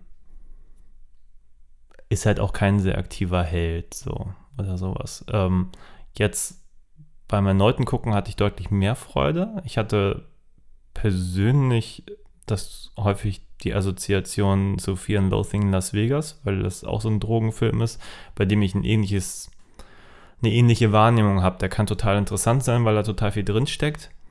Aber der hat jetzt auch nicht gerade die aktivsten Helden, die jetzt irgendwie ein Ziel erfüllen Ja. müssen und dann ganz viel dafür tun oder so. Also so einer, so einer klassischen ähm, Stoner-Movie ist das eigentlich, das sind, die sind ja meistens nicht sonderlich aktiv. Nein, eben, das ist halt Drogenmensch und, und der ja, wird da halt durch die, die Geschichte gedrückt oder so. Also stolpert da so durch und Ja, wobei, wenn man sich jetzt mal wirklich äh, tatsächlich hinsetzt und die Geschichte aufschreibt, wie sie ist, falls es geht, ich denke schon, dann, dann hat das mit dem Film eigentlich nicht viel zu tun und auch eigentlich keine Aussagekraft und darum geht es irgendwie auch nicht. Also die Story ist, glaube ich, so gesehen, dass er ein Agent aus der Interzone ist, der ohne es zu wissen in dieser Rolle ist und dann seine Frau umbringen muss, weil sie ein Special Centipede äh, Task Force Typ ist oder was, der ähm, der auf sie angesetzt wurde, aber das war eigentlich nur eine Falle. Ne? Also das heißt, er, er hat, äh, sie haben ihn so trainiert, dass er ohne es zu wissen das ideale Heiratsziel oder Freundziel für diese, für diese Frau ist. Und dann hat er sie unbewusst erschossen und dann, warum fährt er dann in die Interzone? Also ich weiß nicht, ich fange jetzt schon an zu stolpern, aber an diesem kurzen Anfang eigentlich merkt man schon, also ich zumindest, darum geht es eigentlich über, irgendwie überhaupt nicht. Ich denke, das macht auf irgendeiner Ebene so Sinn, nur dass es halt einfach keinen Sinn macht. Nein, das ist natürlich auch der Spaß an dem Film. Ja. Also, den ich auch bei der Sichtung gestern wirklich hatte, dass ich wirklich ähm, mit dem Bewusstsein, dass es ein Film ist, auf den man sich einlassen muss bis zum gewissen Grad, einfach auch um, um diese Absurdität irgendwie zu akzeptieren, sage ich mal. Ich hatte viel Freude. Also es ist einfach ein sehr, sehr voller Film mit vielen absurden Einfällen. Ja, und ich fand auch, also ich fand die Dialoge ganz großartig. Da gibt es irgendwie ganz am Anfang, sitzen seine beiden Freunde da und diskutieren darüber, was wahres Schreiben ist. Der eine sagt, wahres Schreiben ist nur dann, wenn ich einfach loslasse und, und äh, aufmache und das, was rauskommt, das ist dann das Ergebnis. Ich muss den, muss meinen Schreibkern finden und dann ist, dann darf ich das auch nicht mehr anfassen. Und der andere sagt, nein, nur wenn ich jeden Satz 20 Mal umformuliert habe und sicher bin, dass das genau das ist, was ich sagen wollte und so weiter. Also so zwei Herangehensweisen ans Schreiben, die wahrscheinlich viele Leute kennen, die sich, die, die, die schon mal geschrieben haben und so. Äh, Und dann setzt sich dieser Kammerjäger dazu und sie fragen, und wie mal, was sagst du dazu? Es ist irgendwie auch so selbstverständlich, dass alle Menschen in diesem Film schreiben. Äh, Das ist einfach gegeben. Ähm, und er sagt dann so, äh, ich habe das Schreiben aufgegeben, als ich zehn war oder irgendwie sowas. Äh, äh, es ist mir zu gefährlich. Ich habe meine Berufung gefunden. Ich bin Kammerjäger. Und das finde ich einfach so großartig, dass, äh, ja, dass das ganz selbstverständlich ist, dass alle Leute schreiben, aber dass es zu gefährlich ist und deswegen hört man damit zehn lieber auf. So. Und an ganz vielen anderen Stellen auch so, so ganz schräge äh, Situationen. Auch besonders schön fand ich diese Szene mit, äh, mit, Ian, mit dem Charakter von Ian Holm, wo sie miteinander reden und sich plötzlich herausstellt, dass sie aber telepathisch miteinander reden. Und er sagt, ja, wenn du mal genau hinguckst auf meine Lippen und alle ja. gucken auf die Lippen, äh, wirst du sehen, dass ich was anderes sage als das, was, was du hörst. So, ne? Und natürlich passiert das auch erst dann. Upsa. Und äh, ja, also es sind ganz viele schöne Ideen, das, äh, da könnte man den ganzen Tag sitzen. Ich glaube, man kann wirklich, da kann man wahrscheinlich Doktorarbeiten drüber schreiben, wer auch immer dann Bock darauf hat, aber man kann da in jeder Szene noch was finden und nochmal drüber reden. Und was ich gerade auch noch gedacht habe, ist, was, was vielleicht dann auch die Frage ist, ob man dazu einen Zugang findet oder nicht zu dem Film, ist, dass ich den Eindruck habe, dass auf irgendeiner Ebene doch irgendwo immer klar ist, worum es eigentlich geht, sage ich mal. Also jetzt nicht um auf der, wo ich gerade so groß gesagt habe, man weiß eigentlich gar nicht, worum, was das Eigentliche ist. In jeder Szene ist doch irgendwie klar, was da, ähm, ich sag mal, ist das psychisch oder so, was dann dahinter steckt. Ne? Also, ähm, mir zumindest, oder zumindest habe ich immer den Eindruck, das ist dann vielleicht aber auch nur meine Sicht und darüber könnte man dann vielleicht auch gut reden. Also dann in der einen Szene geht es dann darum, äh, äh, ist man in der Lage, seine eigene äh, Homosexualität zuzulassen, wobei Homosexualität in dem Film, glaube ich, fast ausschließlich schwul bedeutet. So, auch da kommen die Frauen wieder mal viel zu kurz. Ähm, so, ne? Oder wenn er da sitzt und schreibt und Drogen nimmt, um zu schreiben, oder nicht ans Schreiben kommt, oder wenn die Schreibmaschine ihm diktiert, was er schreiben soll, ne? Zum Beispiel, als ein schönes Beispiel. Dann sagt er, komm mal her, ich sagte jetzt, was du, tipp in mich rein, so, ne? Und dann, äh, dann kommt tatsächlich diese. die Schreibmaschine auch noch einen Orgasmus. Genau, das kommt dann auch noch. Genau so, aber das ist, also in dem Augenblick, wo die Schreibmaschine ihm diktiert, was er schreiben soll, denke ich, ja, das ist ja ganz klar. Das ist dieser Augenblick beim Schreiben, wo man nicht mehr drüber nachdenkt, sondern wo, wo das einfach läuft und wo man, auch wie du vorhin so schön erzählt hast, wenn man dann die Texte später liest, gar nicht mehr sich da so richtig dran erinnern kann, dass man das geschrieben hat. Und das ist meiner Erfahrung nach meistens dann auch das, was am dichtesten an einem dran ist und eben nicht das, wo man stundenlang drüber nachdenkt nachgedacht hat, sondern wo man es einfach geschafft hat, das einfach mal so rauszulassen. Und dann wechselt es schon wieder. Dann fängt, dann kommt nämlich der Satz, den er schreiben soll, ist, Tipp, schreib, Homosexualität ist die beste Tarnung für einen Agenten. Und man sich so, hä, was soll das denn jetzt sein? Und dann schreib. Und dann sagt er, und dann merkt man so, ah, okay, also ist das das, was aus seinem Unbewussten zu ihm spricht, dass er eigentlich irgendwo ein Thema mit Homosexualität hat. Ähm, und dann fängt er an zu tippen auf der Schreibmaschine und dann sagt die Clark Nova, ist das, glaube ich, die Schreibmaschine, sagt dann, tipp fester. So, ne, du musst, äh, tu mir weh oder irgendwie sowas, ne? Und dann sieht man dieses pulsierende äh, äh, Mund-Arschloch-Ding da und wo man so merkt, ah, da geht es jetzt eigentlich also um, um diese, diese Homoerotik und dann auch noch BDSM-Thematik mit äh, Tipp fester, tu mir weh und so. Also, wenn man wenn man es schafft, auf diesen Zug aufzuspringen und, äh, und da irgendwo entdeckt, äh, was denn das Thema ist, was die, die Erzählerschaft, die da dahinter steckt, vermittelt wollte oder welche Thematik die, die da beschäftigt hat, dann ist das ein einziger, ein einziger Drogenkunstrauschritt. Hat so, so, so, so sehe ich den zumindest. So, weil man immer von einem Thema zum nächsten geworfen wird und, und, und da kann man einfach auf so einer emotionalen Ebene folgen, gleichzeitig natürlich auch gedanklich. Es geht aber nicht um Twists, sondern um so eine, also ich finde es genial zusammengestrickte Assoziationskette von Themen, die, äh, die, die viel mit Kunst, Rausch, Drogen, Sexualität und Käfern und irgendwas habe ich schon wieder vergessen, zu tun haben, ja. Ja ich kann mir zum Beispiel vorstellen, dass es unglaublich spannend ist, wenn man die ähm, Kurzgeschichten oder die Romane des, des Burroughs gelesen hat, dann nochmal den Film zu sehen, was da eigentlich drin steckt. Ich glaube, das könnte es nochmal noch mal das steckt, die stecken ja teilweise drin. Also ich bin mir ziemlich, also bei dem Talking Asshole Monolog, da bin ich mir sicher, dass das aus Naked Lunch kommt, weil ich da mal eine Aufnahme von Zappa, also Frank Zappa gehört habe, wie er das spricht. Also diese mhm. Geschichte von dem Arschloch, das äh, zum Bewusstsein gelangt und dann sein Wirt äh, quasi, also quasi die Rolle mit dem Gehirn tauscht sozusagen, also dann anfängt zu sprechen und dann auch äh, den Körper übernimmt, so. Das kommt aus Naked Lunch und ich würde mich nicht wundern, wenn die Szene mit dem Schauspiel, den du vorhin genannt hast, äh, die ich auch super fand, wenn sie da in diesem Café sitzen und er da was erzählt von seinem Freund, wo irgendwie sein Darm rausfliegt aus dem Auto oder was, ich weiß es Mhm. nicht mehr genau, mit so einem Schluck. Julian Sands heißt der Schauspieler. Ja, genau. Äh, dass das höchstwahrscheinlich auch aus dem Buch ist. Und ich würde, also ich denke, wenn man das Buch gelesen hat, wird man ganz viele Stellen finden, die, die auch in dem Film wieder auftauchen. Also der ist jetzt nicht total aus der Luft gegriffen, denke ich mal. So, ne? Ich würde mich mal interessieren, ob, der, ob das Buch wirklich einen Plot hat. Dazu müsste man es vielleicht mal lesen. Ja. Ja, und ich halte es auch nach wie vor für eine super Idee, dass der so gute Schauspieler genommen hat. Gerade Ja. Peter Weller, finde ich. Super.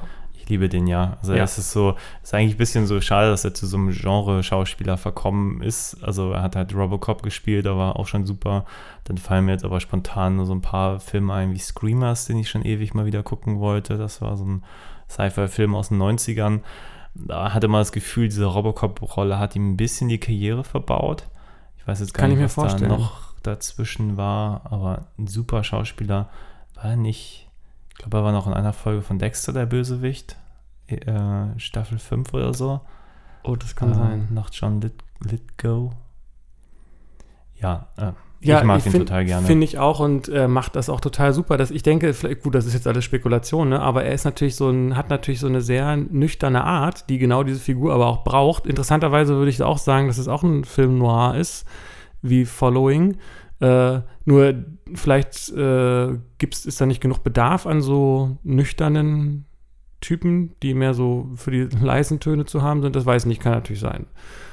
Aber ja, weiß man nie genau, was in Hollywood los ist. Aber super, dieses Casting ist super, auch gerade er speziell, finde ich auch. Da kam ich nur eben drauf, als wir über die, die Szene mit äh, Julian Sands sprachen in dieser Bar, dass ich irgendwie das Gefühl hatte, da steckt für mich so viel mehr Emotion drin, rein nur in dieser einen Szene, als irgendwie in komplett Following, in Absolut. kompletten Laufzeit.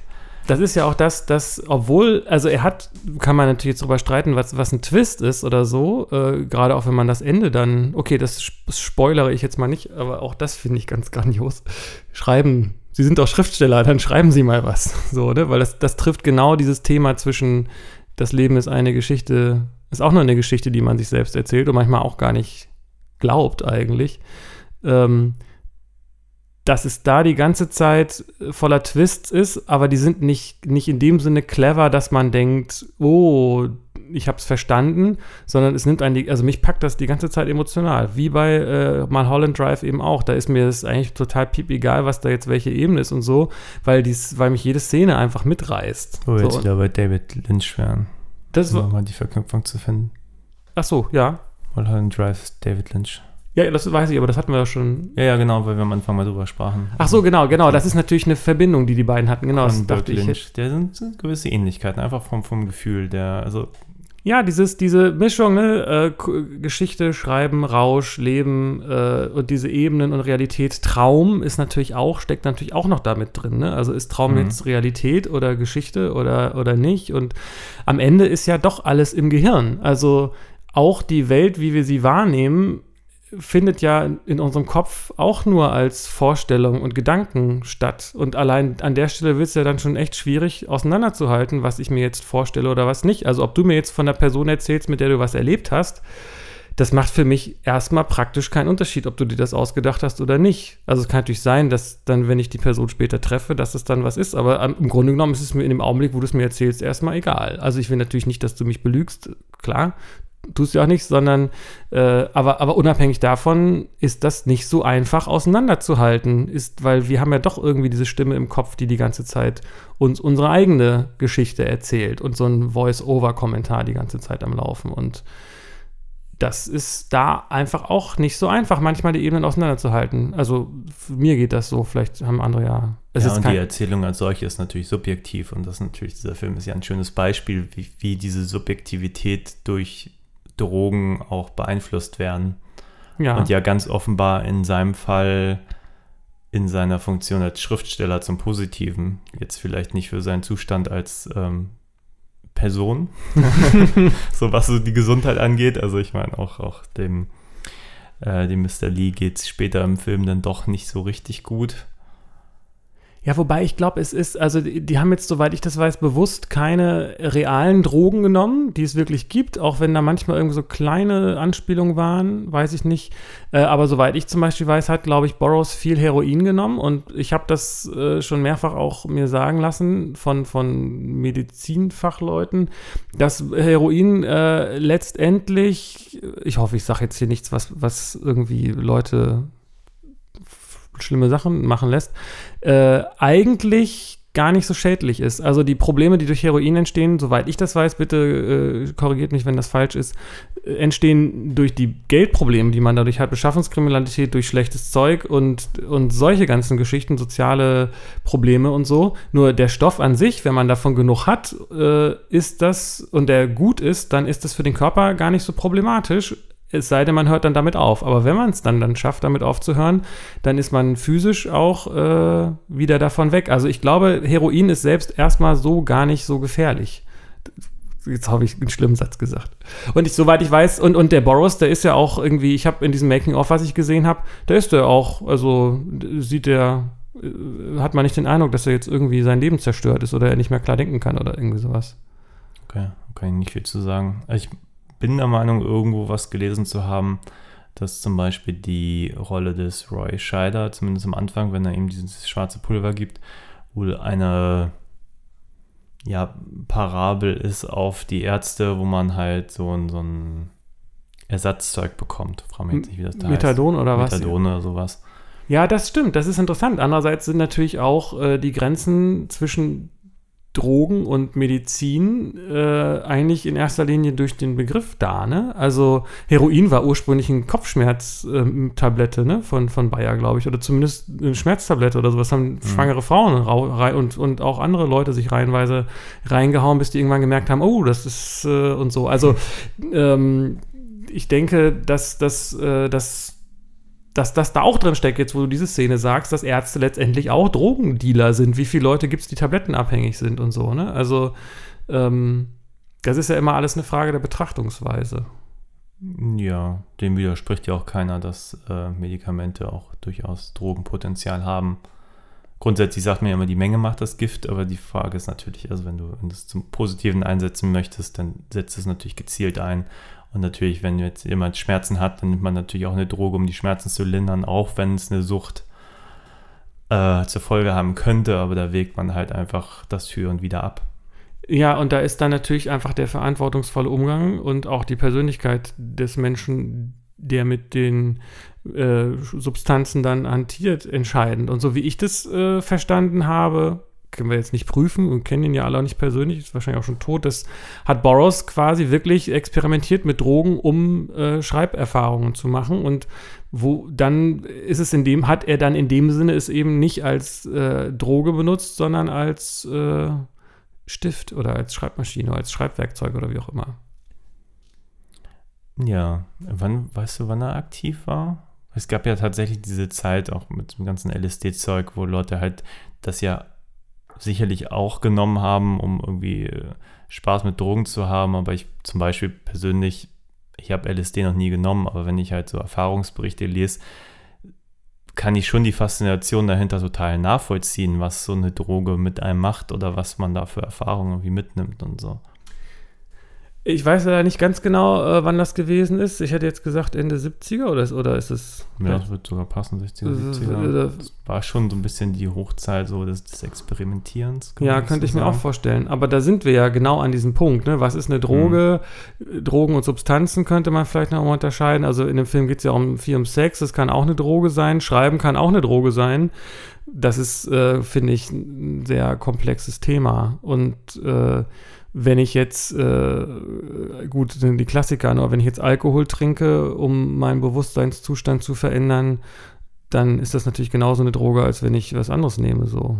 Und unter Umständen sogar schädlicher als, als viele andere, ne? Oder äh, Marihuana und so weiter. Gut, jetzt sind wir ein bisschen in diese Droge, bin ich jetzt auch tatsächlich keine Spezialistin, aber ähm, ich habe mal gehört, dass die ultimative Erfahrung mit Drogen die ist, dass man keine braucht. Und bisher hatte ich immer, wenn ich von Drogenerfahrungen gehört habe, gedacht, ja, ich kann das nachvollziehen und ich komme, ich glaube, ich kenne das Gefühl oder ich kann da auch hinkommen ohne die Droge und habe ich die Nebenwirkungen nicht.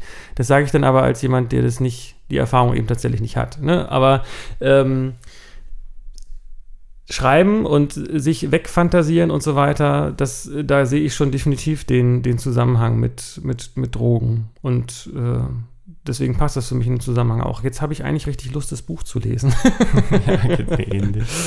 Obwohl es da vielleicht noch nicht. Aber dann lass doch mal, wenn wir gar nicht so viel über Drogen sagen können, vielleicht nochmal auf die, die, die, die Rolle des Schriftstellers eingehen oder überhaupt über diese Ebene des, der schreibenden Zunft. Ja, da finde ich, da sehe ich auch tatsächlich gleich wieder die Verbindung zu dem, zu dem, zu dem ersten Teil, ne? Auch wenn ich die jetzt gerade nicht so richtig herstellen kann, aber da, da habe ich ja auch schon einige Sachen zu gesagt. Also in dem, in Naked Lunch wird irgendwie mal, sagt ihm irgendwann mal die Schreibmaschine, dass die Agenten, der Unterschied zwischen Agenten, also zwischen, zwischen, die Agenten nennen ihre äh, schreiben Reporte, ne, was sagt er? Report, ne? Also Berichte. Ja, die sprechen immer, er muss Berichte schreiben, ja. Genau, er schreibt Berichte. Und das fand ich zum Beispiel einen, einen interessanten Gedanken, der in das auch rein äh, passen lässt, was ich dazu gesagt habe. Also letztendlich schreibt er eben dann keine äh, fiktionalen Sachen, sondern er erlebt erst Fiktionales und das beschreibt er dann auf als Bericht.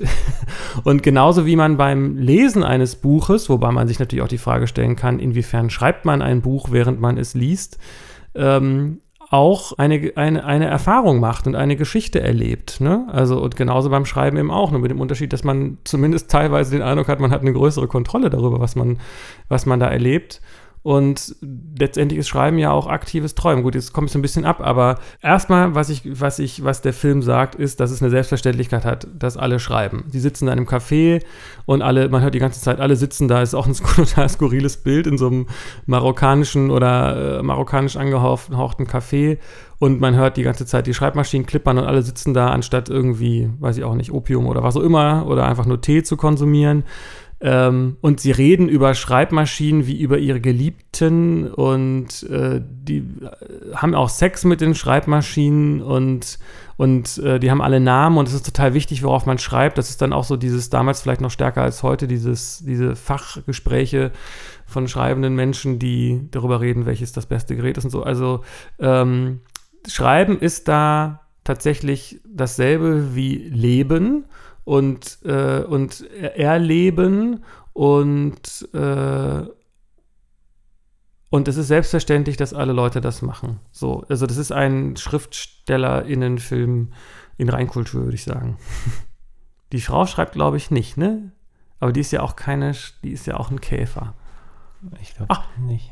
Nee, stimmt, aber auch in der Interzone, die Variante schreibt ja auch nicht, ne? Er bringt sie dann dazu, er will sie zum Schreiben bringen und sagt, schreib, es soll schmutziger werden, was du schreibst.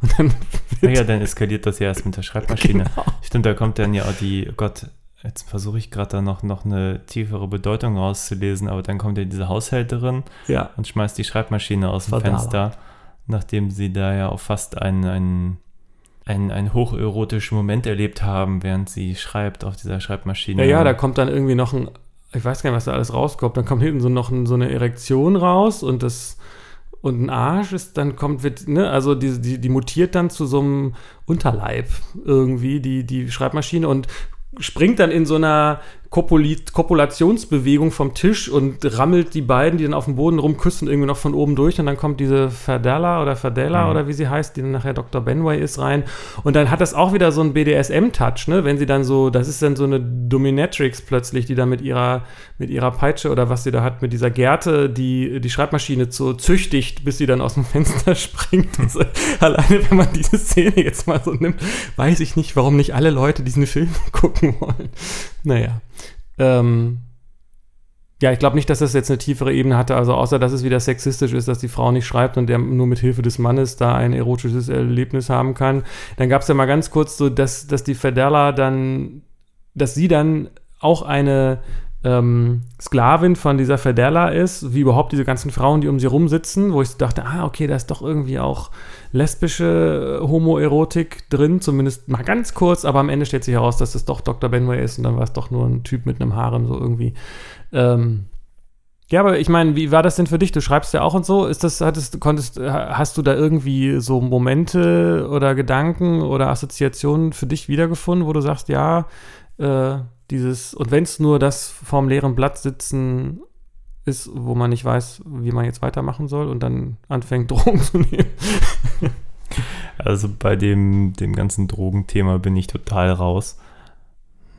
Nein, ich kann, kann eigentlich nicht sagen, dass ich so viele Parallelen gezogen habe zu, zu meinen Schreibprozessen. Also ich kenne zu meinen Schreibprozessen so, dass ich ähm, ein bisschen von den Filmen abhängig, wenn ich ein schwereres Thema wähle, das ist mir schon ein, zwei Mal so gegangen bei Drehbüchern, ähm, dass ich mich schon dann thematisch irgendwie wirklich da drin festbeiße und mich dann auch mit den Themen umgebe und wenn das dann schwere Themen sind, dann auch mit der Figur leide, die ich schreibe. Also ich hatte es zum Beispiel bei einem Drehbuch, ähm, da war es wirklich massiv. Also es geht halt um, um Menschen, der mit der Welt nicht klarkommt und so. Und ich hatte das Gefühl, zu dem Zeitpunkt habe ich mich da so reingesteigert, um einfach so eine Figur irgendwie auch spüren zu können und so.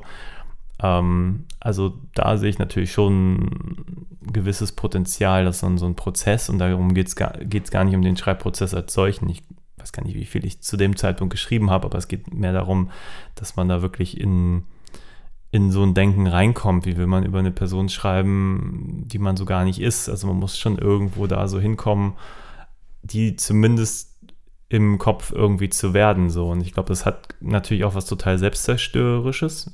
Muss es nicht, aber kann.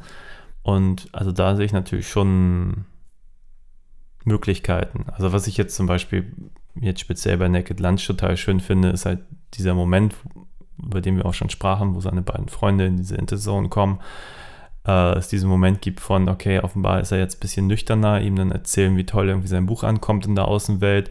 So nach dem Motto, so jetzt muss er es aber auch zu Ende schreiben, jetzt muss er wieder dahin, also er braucht die Drogen, um das auch abliefern zu können, was so die Außenwelt eigentlich von ihm erwartet das kann ich schon in gewisser Weise nachvollziehen, dass man, wenn man zum Beispiel, ja, da in so, so einen Prozess reinkommt, dass man den natürlich auch irgendwo lebt und wenn nur in seinem eigenen Kopf, was man bestimmt mit Drogen irgendwie auch noch intensivieren kann, aber dazu kann ich leider nicht viel sagen. Oder leider nicht viel zu sagen.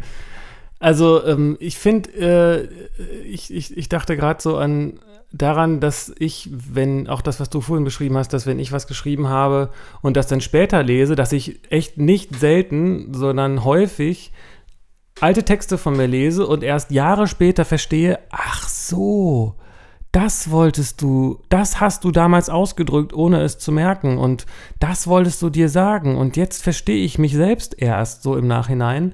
Ähm, das finde ich total faszinierend, weil man ja dann doch irgendwie in so ein, äh, ja, dann wird man selber zum, ja, dann tritt man nicht in einen Dialog mit sich, weil es ja nur einseitig ist so. Nur man kann sozusagen in seine Zukunft was reinwerfen aus der Vergangenheit.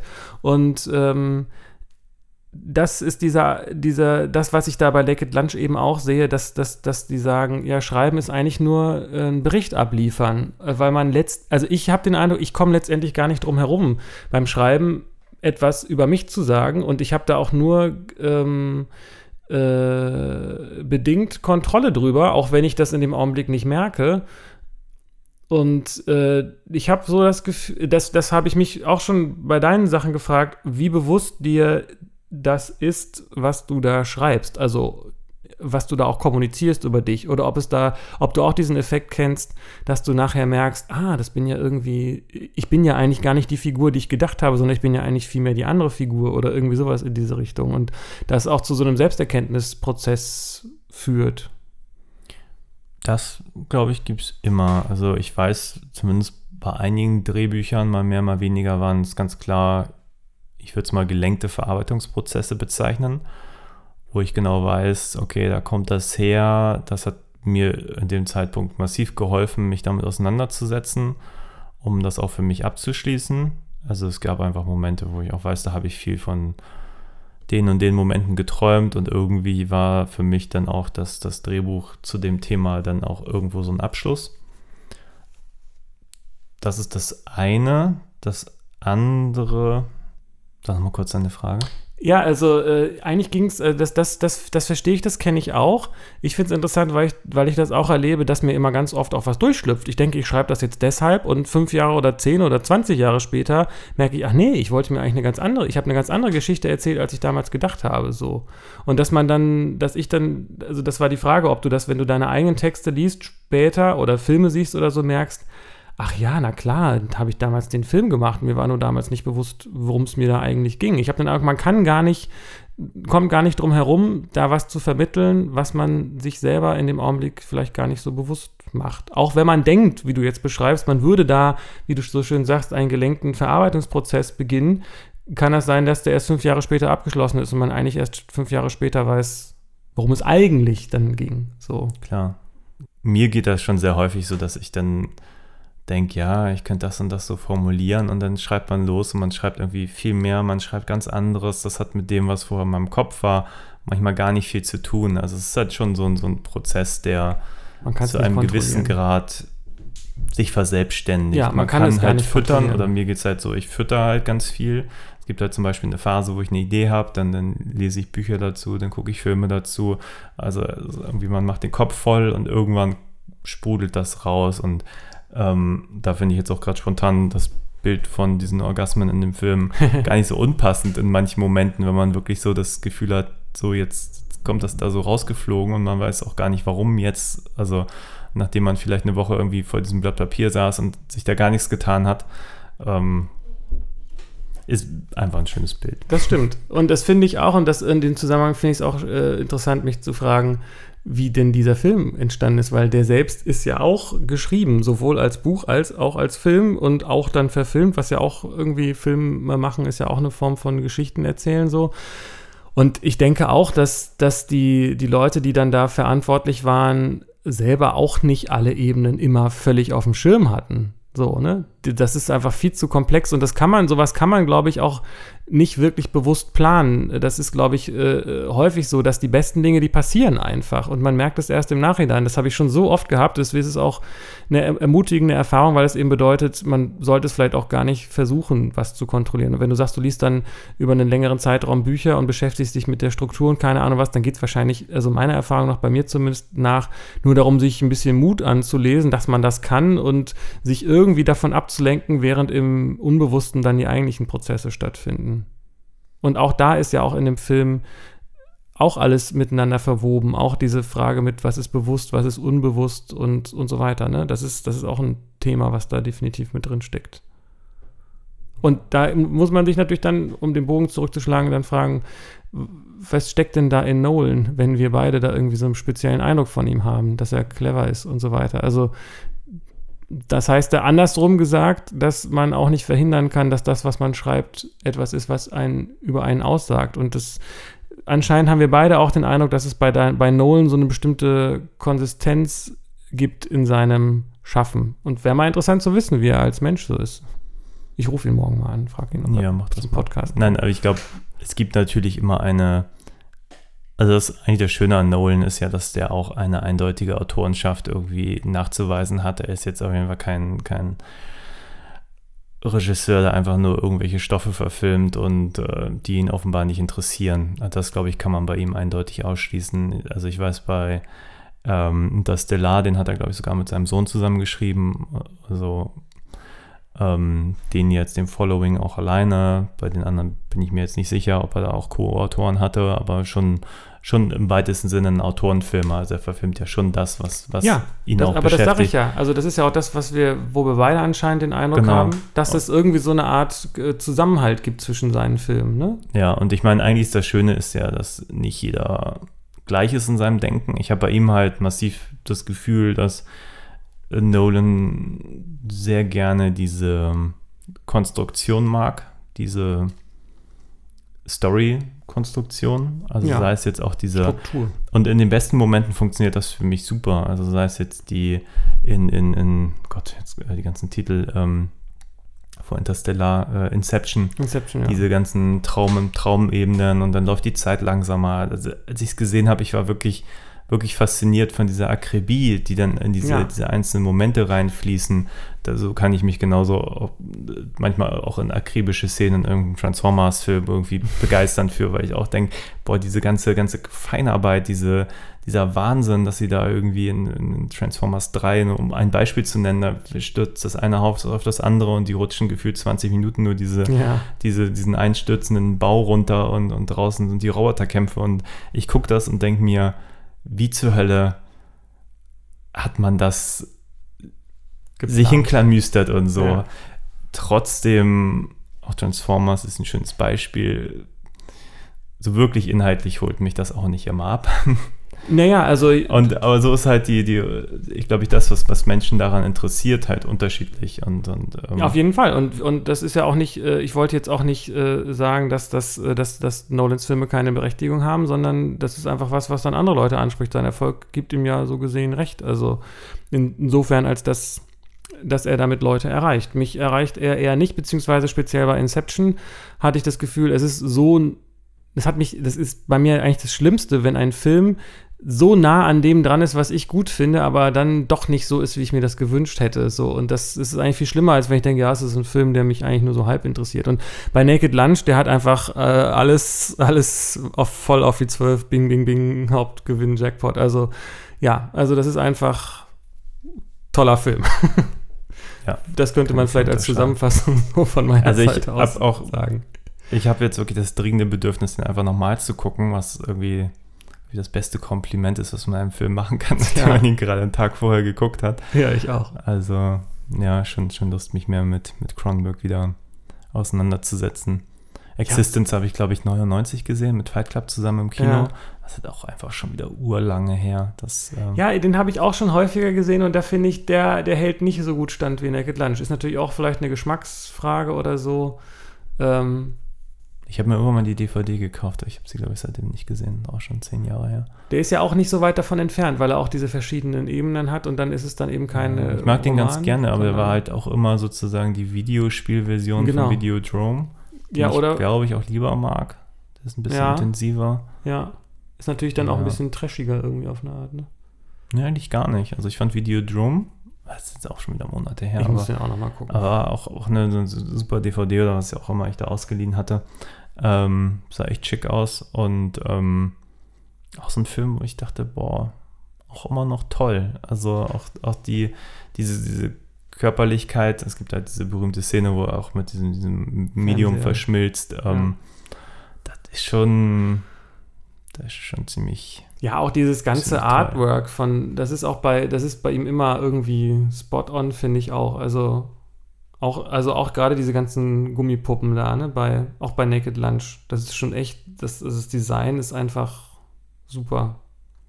Ich finde es ein Wahnsinnsfilm äh, und habe auch sofort Lust, ihn nochmal zu gucken tatsächlich. Und er sieht einfach auch super gut aus. Das Bild, die Farben, das Licht, alles ist irgendwie jedes bisschen scharf und so. Also ja. ja.